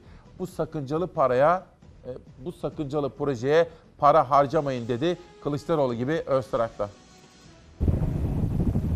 Eğer havalimanını buradan yaparsanız koordinatlarını vermiş ve e, pistlerin kullanılması mümkün olmayacak diyor. Sinyalizasyonunda da sorunlar yaşanacak. Günde 3500 uçağın iniş ve kalkış yapacağı asrın projesinin e, hayata geçirilmesi mümkün olmayacaktır diyor. İşte o teknik raporun karar cümlesi 3. havalimanına gölge düşürmemesi için Kanal İstanbul'un yapımı uygun değil denildikten tam bir hafta sonra Devlet Hava Meydanları İşletmesi raporu sehven diyerek geri çekti. CHP Genel Başkan Yardımcısı Gülizar Biçer Karaca detaylı teknik raporun sehven yazılmasına imkan olmadığı iddiasında. Bütün araştırma ve bilimsel veriler kullanılmış, koordinatlar belirlenmiş, manya planları incelenmiş ve görüş doğru bir görüş. Ama e, Kanal İstanbul projesi noktasında e, siyasi inata dönüştüren bir anlayışın bu e, rapora müdahale ettiği ve bir hafta sonra raporun sevhen verildiği iddiasıyla yeni bir rapor düzenlettiriliyor. İktidarla muhalefet arasında yaparız, yapamazsın tartışması sürerken Cumhurbaşkanı bir kez daha tarih verdi. Çevre Bakanı Murat Kurum bu hafta ÇED raporunu açıklayacak. Erdoğan da hemen arkasından ihale yapılacağını açıkladı. Kanal İstanbul tartışması yeni haftaya girerken iyice alevlendi. Yapamazsın kardeşim. Hiç kimse 5 kuruş para ayırmaya kalkmasın. Kuruşu dahi verilmeyecektir. Ne demek ya? Sen gelemeyeceksin zaten o ayrı bir konu da. CHP Genel Başkanı Kemal Kılıçdaroğlu'nun müteahhitlere seslenişine sert çıktı Cumhurbaşkanı ancak Kılıçdaroğlu geri adım atmadı. Gazetecilere konuşan Kılıçdaroğlu aynı mesajı bir kez daha verdi. Şundan o da emin ben de. Beyefendi gidici. Bugünden herkesi uyarıyorum. Özellikle bu işe soyunacak olanları uyarıyorum. İktidara geldiğimizde kesinlikle parasını vermeyeceğiz. Param var mı kardeşim? Yap bakayım. Nerede bunun chat raporu? Neden kamu kuruluşlarına baskı yapıyorsunuz? Müteahhitleri tehdit ediyor.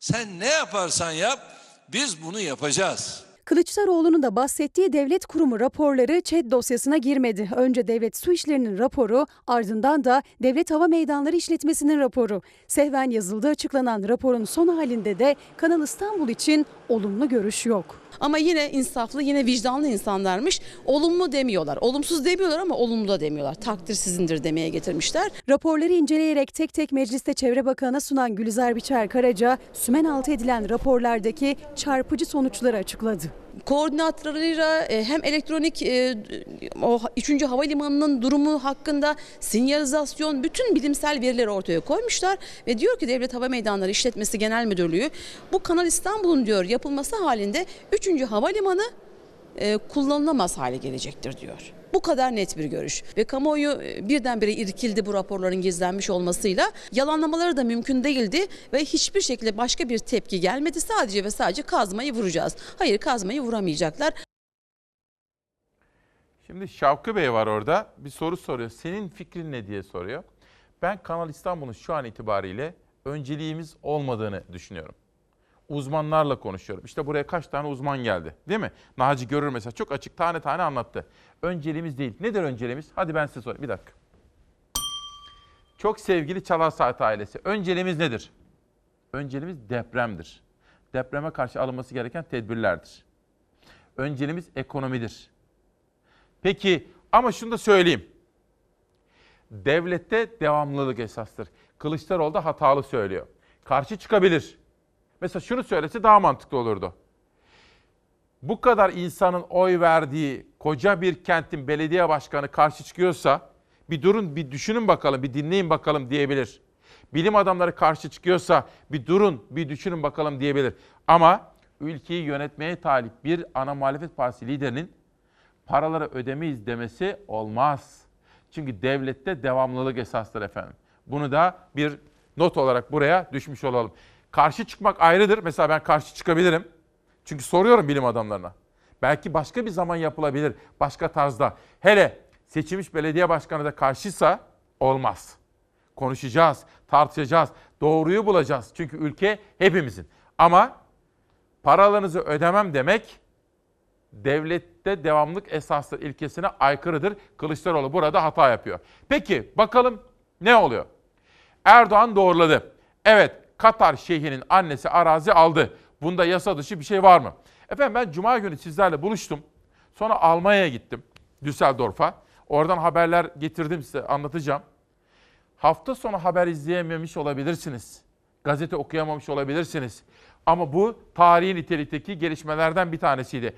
Erdoğan beraberindeki gazetecilerin sorusu üzerine evet dedi. Evet Katar şeyhinin annesi İstanbul'da arazi aldı dedi. Bunda yasa dışı bir şey var mı diye sordu. Yani efendim Kanal İstanbul güzergahı içerisinde Katar şeyhinin annesinin İstanbul'daki tarlaları topladığı ve şimdi bayağı iyi bir para kazanacağı da bizzat ülkeyi yöneten Sayın Erdoğan tarafından doğrulanmış oldu. Yani doğruladığı şu. Evet dedi Katar şeyhi aldı. E dedi Alman alınca, İngiliz alınca ne oluyor ki diye sordu Sayın Erdoğan. Profesör Doktor Haluk Eydoğan Kanal İstanbul kazısında kaldırılacak 2,5 milyar tona yakın hafriyat depremleri tetikleyebilir. Tabi devasa bir inşaat. Sayın Cumhurbaşkanı da dedi ki 6-7 yıl sürebilir. Ve uzmanlar Profesör Doktor Haluk Eydoğan da diyor ki mesela hafriyat çıkacak 2,5 milyar ton. İstanbul'da beklenen depremi tetikleyebilir diye uyarıyor. Tıpkı Naci Görür gibi. Başarabilir miyiz diye sorduğumuz bu özel sabahta gazete manşetlerine geçiyorum. En son Yeni Çağ gazetesinde kalmıştık. Yeni Çağ'ın peşine Pencere gazetesinin haberini sizlere aktarma imkanı bulacağım. Sabah saatlerinde söylemiştim efendim. Nedim Şener Posta'dan Hürriyet gazetesine geçti. Bugün ilk yazısında Cem Uzan'la ilgili bilgiler veriyor. Cem Uzan dönerse hapis kararı alacak mı? TMSF'ye ne kadar borcu var? Nedim Şener'in bugünkü ilk yazısında bunu görüyorum. Yeni Çağ'dan bir haber daha gelsin sonra pencereye geçeceğim. Öğrenci kardeşlerimle ilgili önemli bir haber. CHP'den öğrenim kredisi teklifi faizler silinsin. Kredi Yurtlar Kurumu borçlarının faizlerinin silinmesi ve yeni kredilerin de faizsiz verilmesini içeren kanun teklifi Türkiye Büyük Millet Meclisi Başkanlığı'na sunuldu denilmekte efendim. Buradan geçelim Pencere Gazetesi'ne. Bir önemli tartışma daha var. Onu da sizlere anlatma imkanı bulacağım. Kayıtları açıkla. Türkiye 3 gündür Ankara'daki Togo kulelerini konuşuyor. İktidara yakın medya Başkan Mansur Yavaş'a rüşvet suçlamaları manşete taşırken Sinan Aygün'ün hedefinde CHP'li meclis üyeleri çağrı yaptı. Bırak bu FETÖ taktiklerini ve elindeki ses kayıtlarını derhal ifşa et dedi. Şimdi Ankara'daki bu önemli tartışma için haberimize gidiyoruz. 25 bin metrekare inşaatı 125 bin metrekare olarak yapmışsınız. Abi ya sen bize bir şey söyle de bu rakamı biz bunu bağlayalım. Siz ne istiyorsunuz demiş. 25 dediler 25 milyon. Ben hayatımda kimseye araç vermedim. Sayın Mansur Yavaş yasanın öngördüğü çerçevede hareket etmiştir. Biz de kendisine onu söyledik. Yasa ne öngörüyorsa, hukuk ne öngörüyorsa onun gereğini yapın. Gereği de yapılıyor. Rüşvet iddiası, rant ve FETÖ kavgası. CHP lideri Kılıçdaroğlu ilk kez konuştu. Yavaş'a talimat verdiğini söyledi. Yargıyı işaret etti. Ne gerekiyorsa yapılsın dedi. Genel Başkanımız da bu konunun incelenmesi talimatını hukuk neyse de onu yapın diye Sayın Yavaş'a gerekli şeyi söylemiş. CHP sözcüsü Öztürk Kılıçdaroğlu sessiz kalıyor eleştirilerine yanıt verirken Aygün'ün önce Kılıçdaroğlu'nu aradım sözleri için her iki tarafı dinledi, kararını ona göre verdi dedi. Genel başkanına konuyu anlattım. Önüne de dilekçeyi koydum. Ben dedim savcılığa gidiyorum. Benim ekmeğimle oynanıyor şu anda. Kemal Bey bana dedi ki dur sakin ol. Ben Bülent Kuşoğlu'yla görüşürüm. Senin Mansur'la olan işini hallederdi. Genel Başkanımıza konu arz edilmiş. Herkes ulaşıyor Genel Başkanımıza. Genel Başkanımız da hukuk neyse de onu yapın diye gerekli şeyi söylemiş. Haksız kazanca karşı daha doğrusu Mansur Bey yargı kararını zaten uygulamak zorunda. Başka bir lüksü var mı ki? Hangi bürokrat, hangi seçilmiş belediye başkanı ben yargı kararlarını uygulamayacağım der. Hele bir de siyasal iktidarın bu kadar baskısı varsa. Mansur Yavaş ve Sinan Aygün arasındaki tartışma Aygün'e ait kule inşaatının mahkeme kararıyla mühürlenmesinden sonra başladı. Aygün belediyenin mahkeme kararını temyize götürmek için 25 milyon lira rüşvet istediğini iddia etmişti. Rüşvet iddiasıyla hedefe koyduğu belediye meclis üyeleri hodri meydan dedi. Biz kendimize güveniyoruz. Sen de kendine güveniyorsan ve bu şehrin sokaklarında başı dik gezmek istiyorsan kayıtları açıkla. Açıklayamazsan yalancılık ve müfterilik bir daha silinmemek üzere alnına yapışır. Bundan önce bu rantları dağıtan bu kararları alan belediye başkanı hakkında müfettiş falan görevlendirilmezken e, hemen süratle mal bulmuş Magribi gibi burada müfettişler görevlendirilmiş. Öztürk İçişleri Bakanlığı'nın Sinan Aygün'ün iddiaları için müfettiş görevlendirmesine imalı gönderme yaptı. Eski Başkan Gökçek ve Arınç arasında yaşanan parsel parsel sözlerini hatırlattı. O dönemde bakanlığın harekete geçmediğini de. FETÖ şüphesi var mı içerisinde? Var. 15 Temmuz'da ihanet gününün olduğu gün burada bir plan değişikliği yapılıyor. 15 Temmuz'dan sonra bir bakılıyor ki bunun sahibi FETÖ'cü ve firar ediyor. Rüşvet tartışması FETÖ'ye kadar uzanırken MHP'li Seyfettin Yılmaz'ın da Sinan Aygün'ün sahip olduğu inşaatı FETÖ ve rant iddialarıyla bir yıl önce meclis bütçe görüşmelerine taşıdığı ortaya çıktı.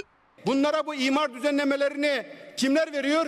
Mevcut belediye başkanı Melik Gökçek. Şimdi burada bu Melik Gökçek'in hiçbir suçu yok mu? CHP Sinan Aygün için harekete geçti. Sinan Aygün hakkında parti üyeliğinden kesin çıkarma istemiyle disiplin soruşturması açıldı. Mansur Yavaş ranta geçit yok diyor. Rüşvet iddialarıyla suçlanan belediye meclis üyeleri elinde ne varsa açıkla resti çekiyor. Şimdi gözler Aygün'ün bugün yapacağı basın açıklamasında. Şimdi bir arkadaşım da Kılıçdaroğlu'nun bu açıklaması hatalıdır dediğim için de beni eleştiren bir arkadaşım var. Küçümsüyorsun diyor. Hayır ben hayatta hiç kimseyi küçümsemem. Hiç kimseyi. Hele bir siyasiyi asla. Hiç kimseyi. İnsanlara can gözüyle bakacaksın. Karşındaki herkes değerlidir ve önemlidir efendim. İster Kılıçdaroğlu olsun, ister o olsun, ister bu olsun, ister sade vatandaş, ister benim gibi sade bir vatandaş hiç fark etmez.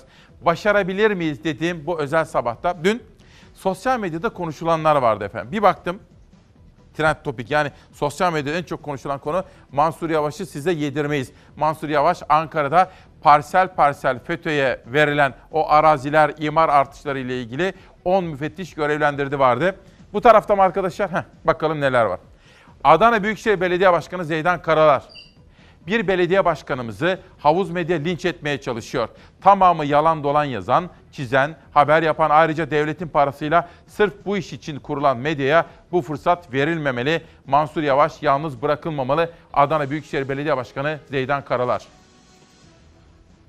Lütfü Savaş, Ankaralıların hakkını savunan, ranta ve hukuksuzluğa karşı verdiği mücadelede haksızlığa uğratılmaya çalışılan Ankara Büyükşehir Belediye Başkanımız Mansur Yavaş'ın arkasındayız diyor Hatay Büyükşehir Belediye Başkanı.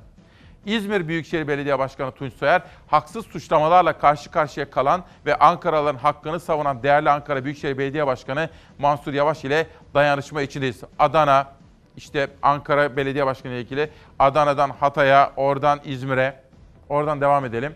Osman Gürün Muğla, Ankara'da halkımızın desteğiyle 31 Mart'tan sonra hizmet, demokrasi rüzgarı estiren Mansur Yavaş Başkanımızın arkasındayız. Sandıkta kaybedenlerin farklı yöntemlerle demokrasiyle gelenlere saldırdığı bu günlerde haksızlığa, adaletsizliğe izin vermeyeceğiz diyor. Mansur Yavaş yalnız değildir demiş.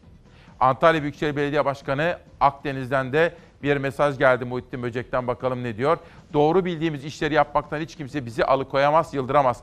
Ranta ve hukuksuzluğa karşı verdiği mücadelede haksızlığa uğratılmaya çalışılan Mansur Yavaş Başkanımızın arkasındayız diyor. Muhittin Böcek. Oradan Mersin Büyükşehir Belediye Başkanı Vahap Seçer, biz ranta, yolsuzluğa geçit vermeyeceğimizin sözümüzü halkımıza verdik diyor. İyi Parti sözcüsü de Yavuz Bey de bir açıklama yaptı, Ağır Alioğlu.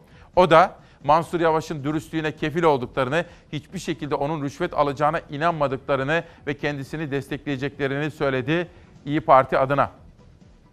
Özlem Çerçioğlu, Aydın Büyükşehir Belediye Başkanı, yanlışların önüne geçmek istediği için saldırıya uğrayan Ankara Büyükşehir Belediye Başkanımız Mansur Yavaş'ın yanındayız. Hak her zaman yerini bulur diyor.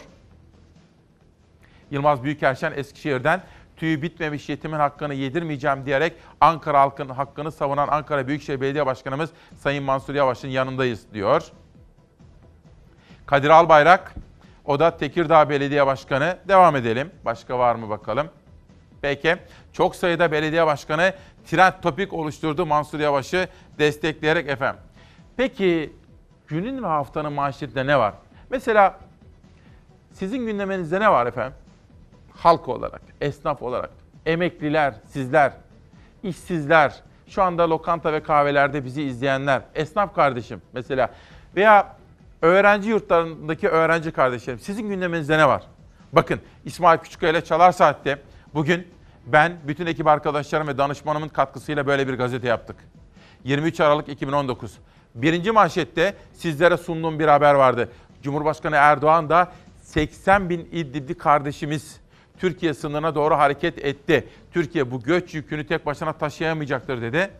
Uzmanlar diyorlar ki, bölgeden haber veren uzmanlar 80 bin değil 100 bine yakın insan geliyor. Yani Türkiye'deki Suriyeli sayısı 4 milyon aşacak.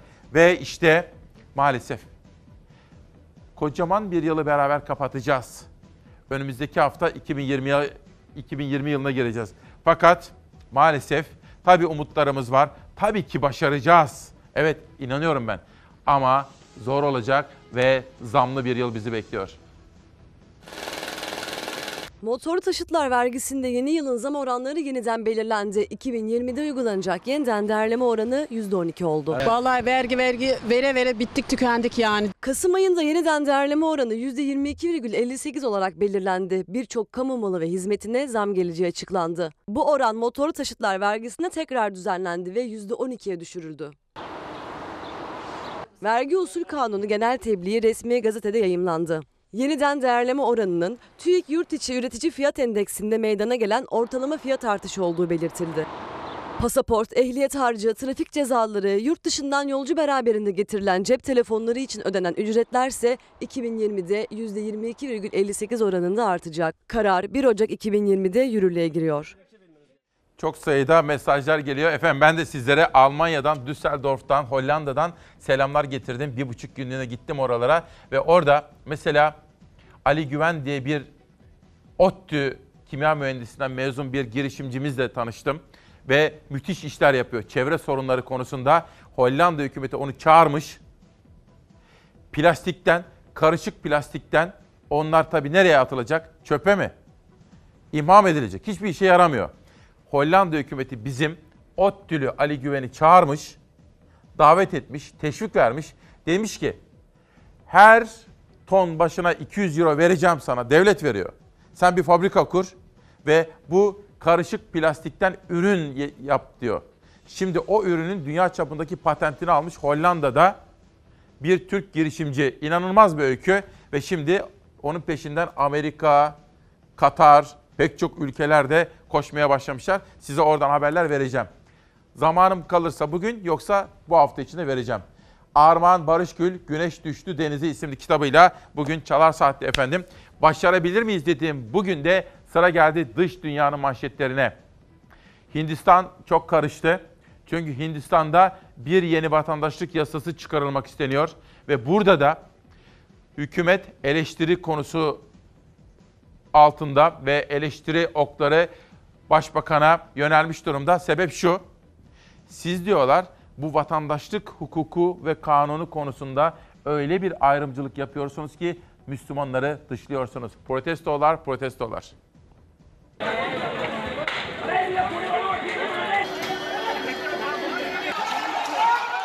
Müslümanları dışlayan İslamofobik vatandaşlık yasası Hindistan'ı karıştırdı. Sokaklar savaş alanına döndü. Protesto gösterilerinde 20'den fazla kişi hayatını kaybetti.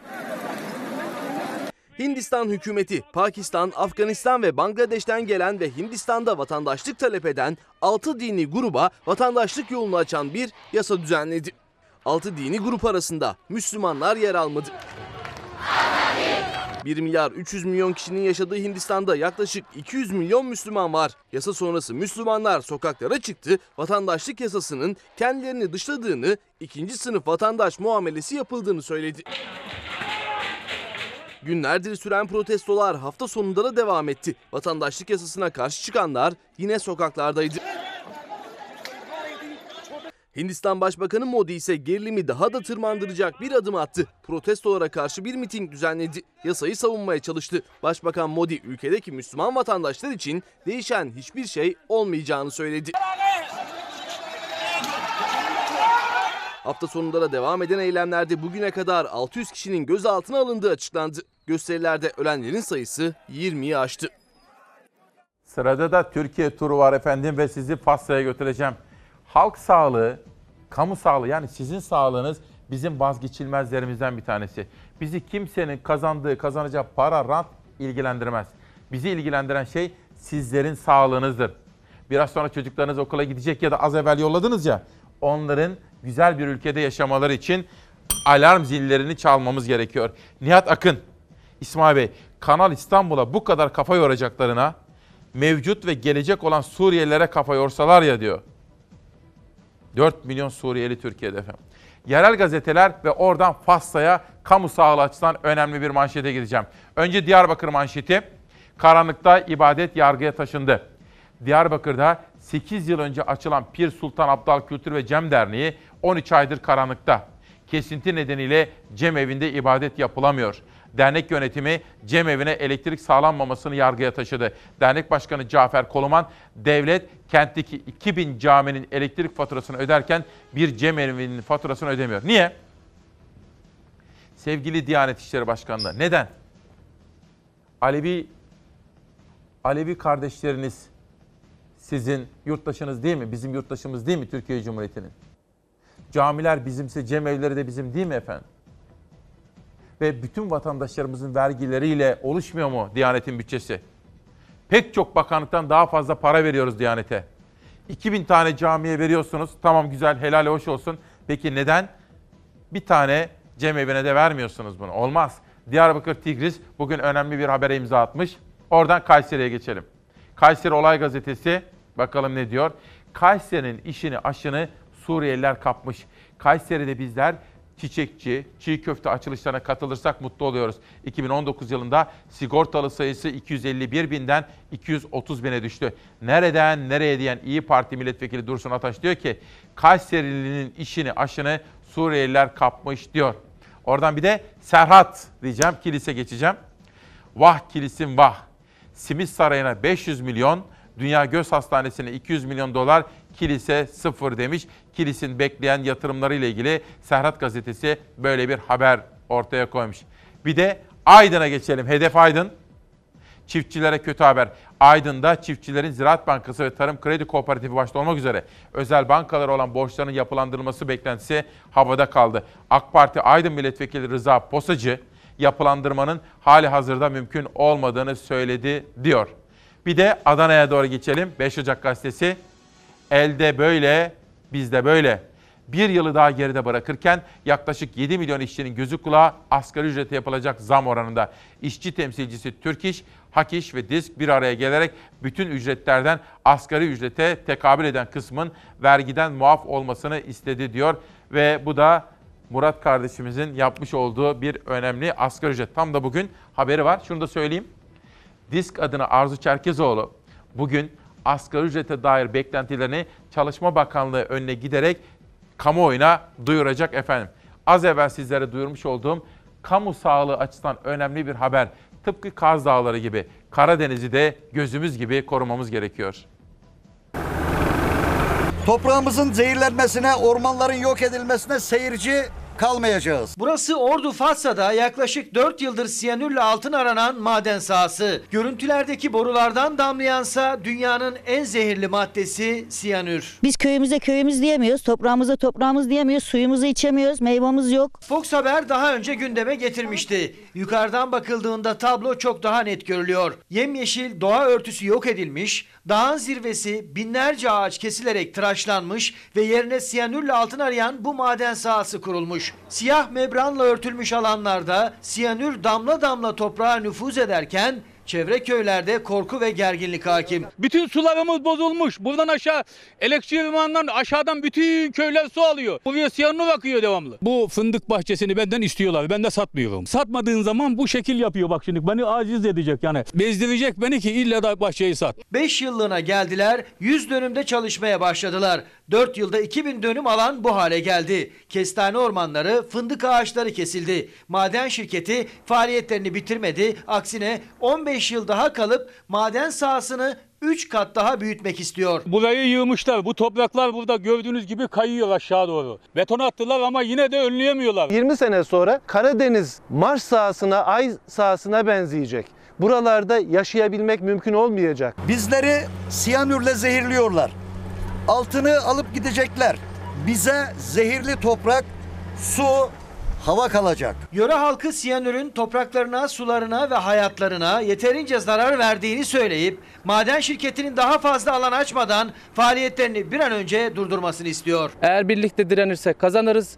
Birlikte e, duramazsak da hep birlikte kaybederiz. Şimdi Mehmet Bey de diyor ki iyi güzel de nasıl çözeceğiz? Başarabilir miyiz dedik ya. Efendim her şeyi çözecek bir formül vardır. Özüne ve köküne inmemiz lazım. Mesela bakın bu da hani Sabah gazetesinde Mehmet Barlas'ın yazısı dedim ya bakın. Bunlar hafta sonu. Okuyamamış olabilirsiniz.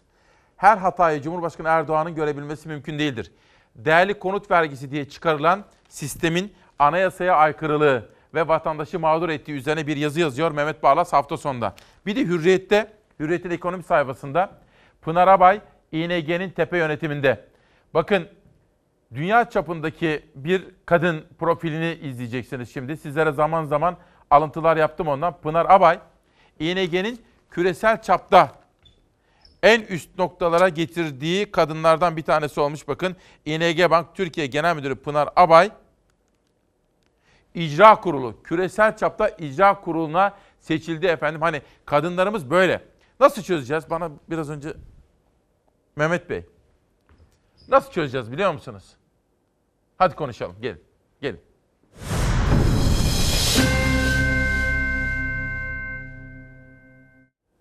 Sorum size başarabilir miyiz? Benim bir hayalim var. Türkiye olarak ulaşmak istediğimiz ilerideki o hedeflere varabilmek için benim çok inandığım bir hayal, bir hedef. O bütün kapıları açabilecek bir anahtardır. Siz aslında biliyorsunuz benim hayalimi. Bütün yönetim kademelerinde işte Pınar Hanım'ın örneğinde olduğu gibi kadınların oranının ve temsiliyetinin yarı yarıya ulaşması. Şöyle bir düşünsenize. Bizim meclisimizin yarısı kadın olsa. Bakanlar kurulunda bir tane iki tane oluyor ya nazar boncuğu. Öyle değil. Yarısı kadın olsa Finlandiya'daki gibi. Belediye başkanlarımızın yarısı, hakim ve savcılarımızın, üniversitedeki rektörlerimizin yarısı kadın olsa, emniyet müdürlerimizin, valilerin, kaymakamların yarısı kadın olsa ne olurdu?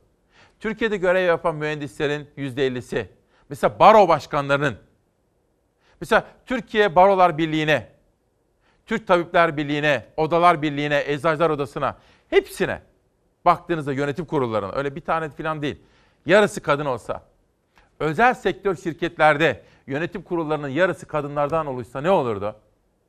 Söyler misiniz ne olurdu? Devrim olur, devrim. Zihinsel bir devrim olurdu. İşte hedefimiz bu olmalı. Hayalimiz bu olmalı.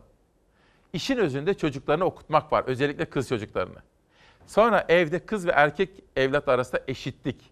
Dilde ve uygulamada eşitsiniz. Kadını iş hayatına kazandıracağız. Ve bütün toplumsal katmanlarda kadını güçlendireceğiz ve yarı yarıya temsil oranına ulaşacağız. İşte o gün sorunlarımız biter. Neden biliyor musunuz? Hak temelli bakış, hak. Bütün sorunların çözümünün anahtarıdır. Temsiliyet hakkı, çalışma hakkı, ekonomik hak, ifade hakkı, söz söyleme hakkı, politik haklar, eşit vatandaşlık hakları. Bütün bunlara baktığınız zaman işin altında insan hakkı çıkar. Hiçbir ayrım gözetmeksizin insan olmaktan kaynaklanan haklarımız var. İşte bu nedenle kadını güçlendirmek zorundayız. Yetkin, eşit bireyler haline getirmek durumundayız. Medeni bir toplumu inşa edebilmemiz için bu şart. Kadını belli kalıplara hapsetmemek zorundayız. Kadınlar her çalıştıkları ve var oldukları yerde mükemmeliyetleriyle ve sezgileriyle, duyarlılıklarıyla kendilerini hissettirirler ve dönüştürürler orayı. Çünkü kadın karşısındakine can gözüyle bakar, can. Onu eşit görür. Hayal ve hedefimize ulaşmak için kotalar koyalım. Diyelim ki %50 şart. Buna mecburuz. Yoksa bu değişim, dönüşüm nereden başlayacak ki? Nasıl başlayacak? Tepeden başlayacak. Yönetici kadrolarından başlayacak. Parlamentodan, belediyelerden, bakanlar kurulundan, siyasetten. Bence başarabiliriz.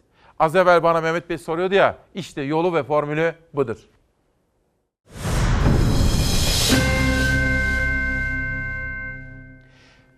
Bir tartışma daha vardı. Dikkatle takip ettiğimiz Uber taksi tartışması ve orada son dakika gelişmesi var. İzleyelim. Siz Cumhurbaşkanı'na meydan okuyorsunuz. Bu, bu ülkenin Cumhurbaşkanı Uber yasak dedi kardeşim. Bir de bu Uber Muber diye bir şey çıkmış. O iş bitti. Artık böyle bir şey yok. Taksilerimizin, taksicilerimizin hakkını birilerine kaptıramayız, yedirtemeyiz. Aylarca süren kavgalara ve şiddete varan vakalara sahne olmuştu. Taksicilerin başından beri tepki gösterdiği Uber'in faaliyetleri haksız rekabet gerekçesiyle durdurulmuştu. İnternet üzerinden ulaşım hizmeti veren Uber'e erişim engeli de geldi. Avrupa'da varmış. Bana ne Avrupa'dan ya? Ben de, ben kararını biz vereceğiz. Dünyada 700'den fazla şehirde hizmet veren Uber, Türkiye'de taksicilerle karşı karşıya geldi. İçinde yolcu varken bile saldırıya uğradı Uber araçları. Kurşunlanmaya kadar giden endişe verici olaylar yaşandı. Bir anda işte gördüğünüz gibi sopayla filan elinde bir tanesinin bıçak vardı. Kaç kişiydiler?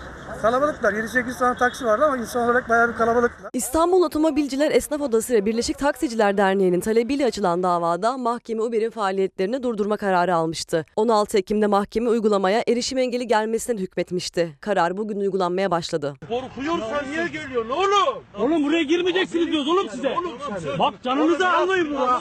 Bak haberlere çıktı kaç tane ceza yapalım. 63 ülkede 700'den fazla şehirde hizmet veren Uber, Almanya ve İngiltere'de de yasaklarla gündeme gelmeye devam ediyor. Bakın çok yoğun mesajlar geliyor. İşte bu kampanya olmalı bence. Siyasetteki kadının gücünü artıracak bir kampanya dönüştürebiliriz.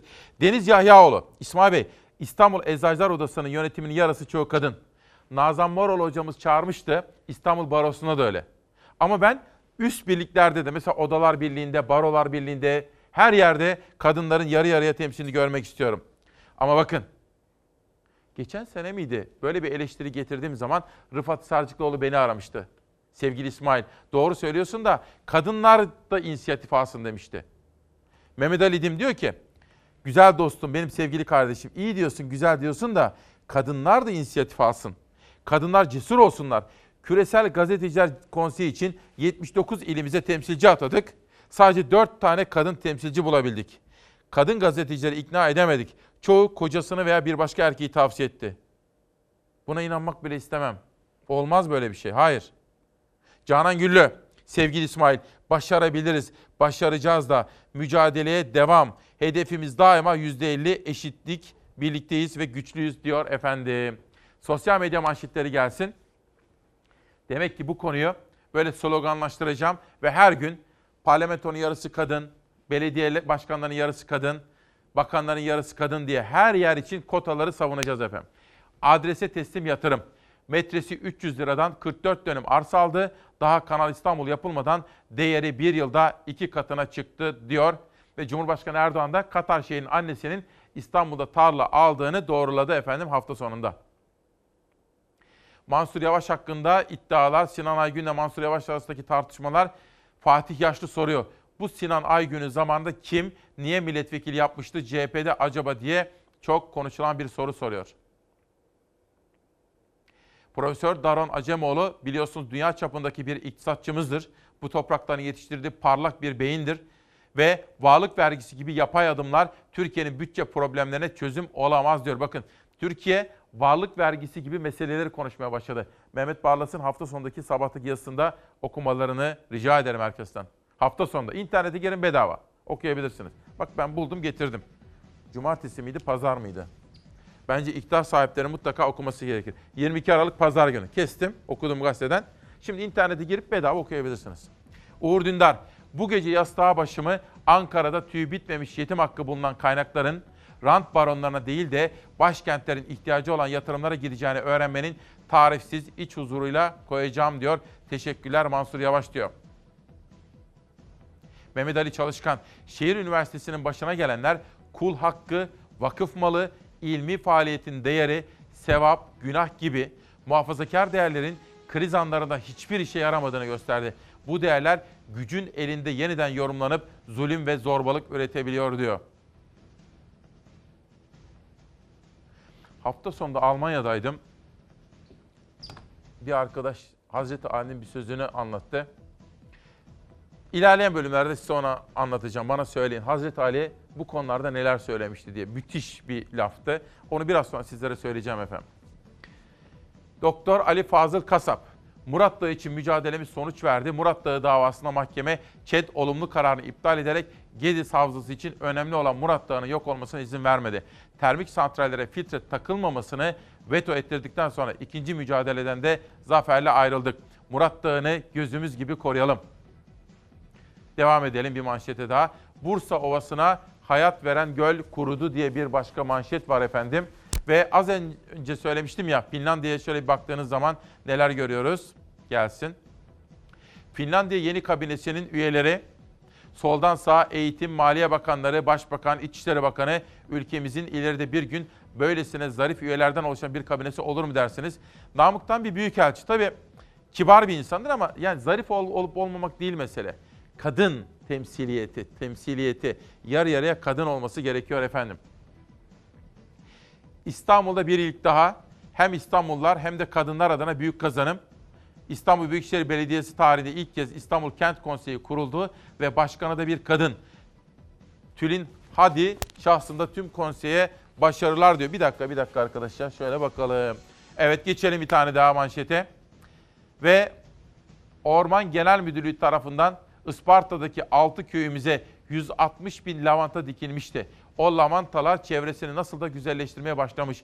Köylümüz ise lavantaların hem çiçeğinden hem yağından hem suyundan hem de turizminden ek gelir sağlıyor. Lavanta kokusu da güzeldir. Ben size bir sırrımı verebilir miyim? Akşamlar erken yatıyorum ya 9 en geç 9.30'da.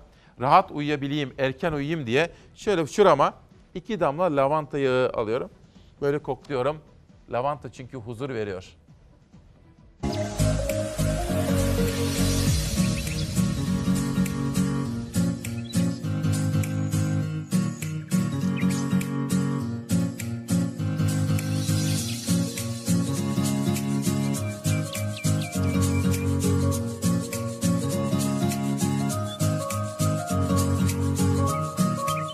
Halkından İbrahim Yener. Ocak köyünden Hüseyin, Or köyünden dekleriyle bu lavanta teşbihinden yararlandık. 5 arkadaş, 25 dekar diktik. Biz de memnunuz. İnşallah onlar da memnun. Turizme faydası e, oldu. Yabancı ve yerli turistlere faydası aşırı şekilde oldu. Kozmetik sanayide olarak çiçeğini kullandık, sattık. Yağını çıkardık, suyunu çıkarıyoruz. Şimdi turizmine başladık, turizmini yapıyoruz. Ülke turizmine de katkı sağladık. Onun için buradan verdikleri desteklerden ötürü teşekkür ederiz. Çok teşekkür ediyoruz. İşte bugün önemli sabahlardan bir tanesi başarabilir miyiz? Evet başarabiliriz. Biraz sonra ben şimdi bir sade kahve içip huzurlarınıza geri geleceğim. Sizler bir yere gitmeyeceksiniz. Ondan sonra ekonomi diyeceğim, emekli, EYT, asgari ücret ve hayatın içinden çok özel haberler ve sürprizlerim sizi bekliyor olacak efendim. Bülent Gül, Duyguların Hükmü isimli kitabıyla bugün bizimle birlikte. Ve Hilal Doymuş'un yeni çıkan kitabı da imzalı olarak geldi. Bu sabah sizi bir Cemal Süreyya şiiriyle selamlamak istiyorum izin verirseniz. Öyle sevdim ki seni, öyle sevdim ki, öylesine sensin ki, kuşlar gibi cıvıldar, tattırdığın acılar kuşlar gibi cıvıldar. 23 Aralık 2019 günlerden pazartesi İsmail Küçükkaya ile Hakikat Yolculuğuna hoş geldiniz. Yönetmen koltuğunda değiş tokuş yapıldı. Savaş Yıldız geçti. Şöyle bir pencere açacağız, dışarıya bakacağız. Ve hava durumuna dair detayları sizlere sundum. Saatler tam 9 olmadan evvel tam da söz verdiğim gibi asgari ücrete dair haberleri sizlere sunacağım.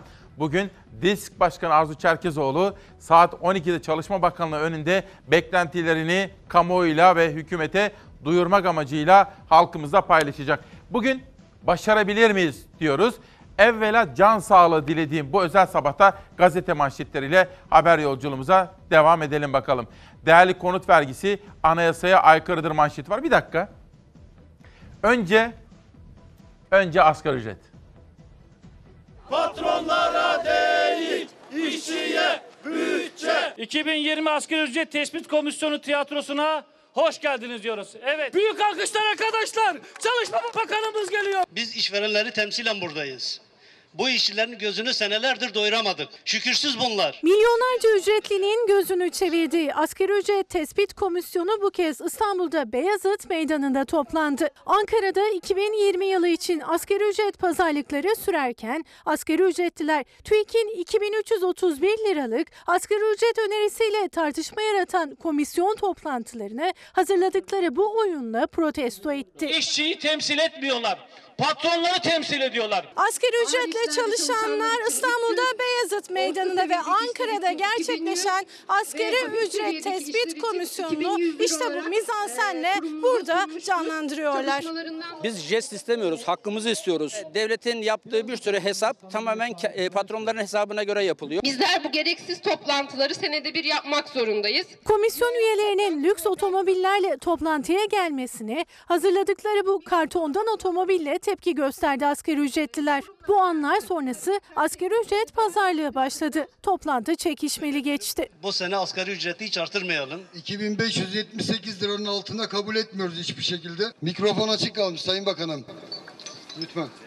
Ve emeği ve alın terini kutsal sayıyoruz. Asgari ücreti 2100 lira olarak belirliyoruz. Asgari ücretliler her yıl asgari ücret tespit komisyonundan çıkacak piyangoyu yani zammı bekliyor. Ancak çalışanların yüzü bir türlü gülmüyor. Yani işçi piyango hiçbir zaman çıkmıyor. İşte bu yüzden de bu temsili milli piyango biletiyle meydanda işçiler. İnsanca yaşanacak bir asgari ücret talep ediyorum. İşçi İttifakı'nın gerçekleştirdiği asgari ücret tespit komisyonu toplantısının mizanseni bile izleyenleri isyan ettirmeye yetti. Kimi temsil ediyorsun? 3000 liradan aşağı kim geçinebilir ya? İşte bu soruya yanıt olabilecek rakam bu hafta içinde kesinleşecek. Milyonlarca asgari ücretlinin 2020 yılında alacağı maaş belli olacak. Cumhurbaşkanı Erdoğan'ın jestimizi yaparız söylemine disk tepki gösterdi. İnsan onuruna yaraşır bir asgari ücret bir lütuf değildir, bir haktır. O nedenle de jest konusu yapılamaz.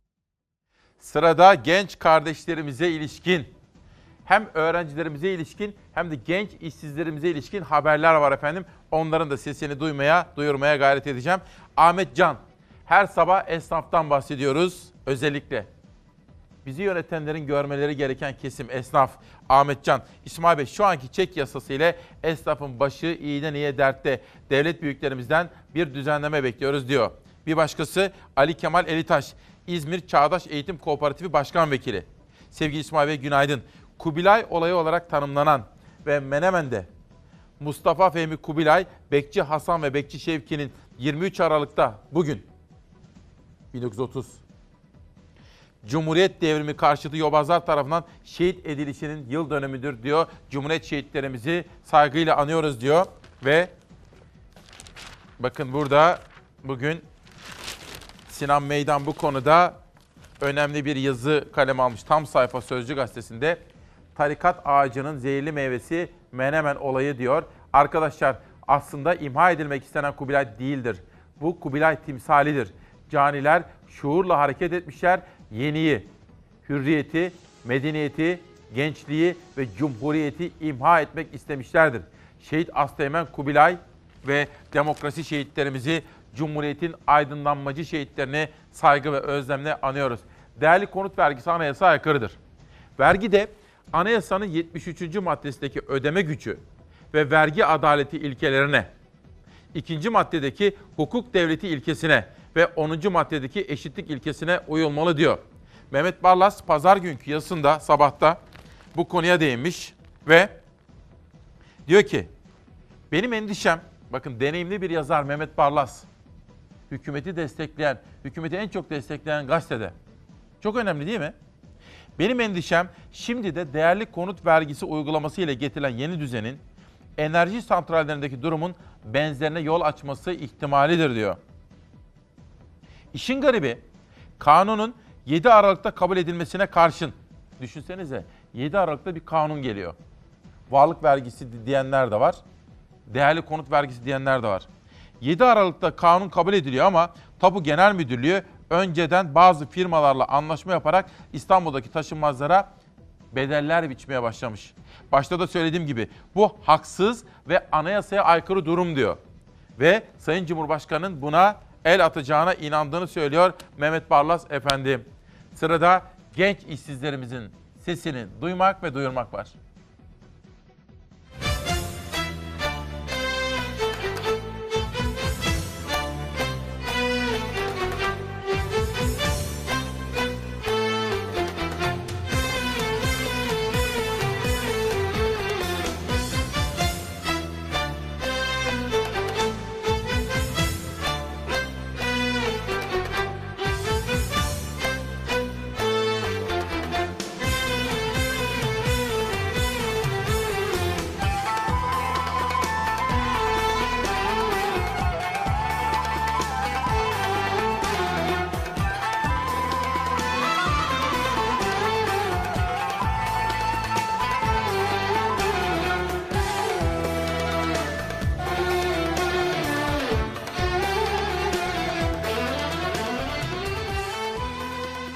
Yakarsa dünyayı garipler yakar.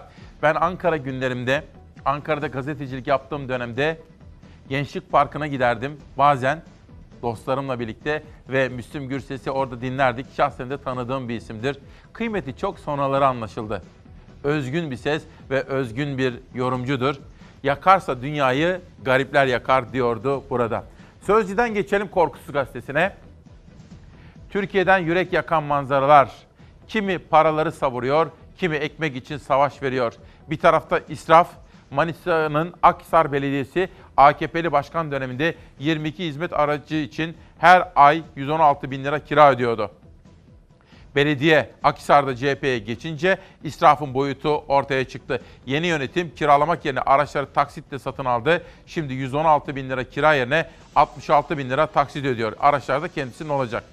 Geçelim Alanyalı çiftçi Mustafa Sanay 2 lira 50 kuruşa ürettiği portakalları 1 liraya bile satamadı. Bu haberi de sizlere 8 kuşağında sunmuştum.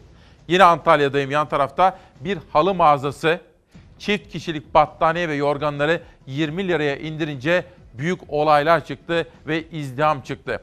Az evvel sizlere bir haberden bahsetmiştim efendim. Öğrenci kardeşlerimizin zaten iş bulamıyorlar. Bir de başı Kredi Yurtlar Kurumu borçlarıyla dertte.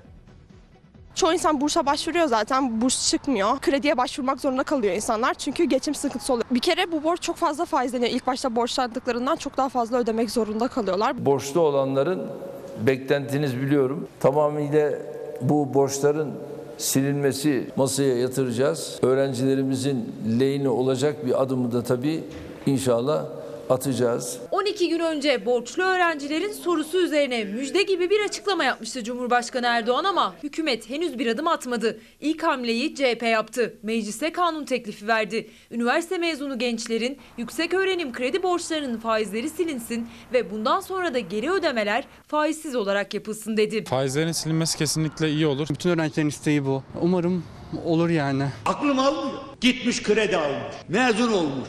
3 sene 4 senedir iş bulamıyor. Haciz geliyor.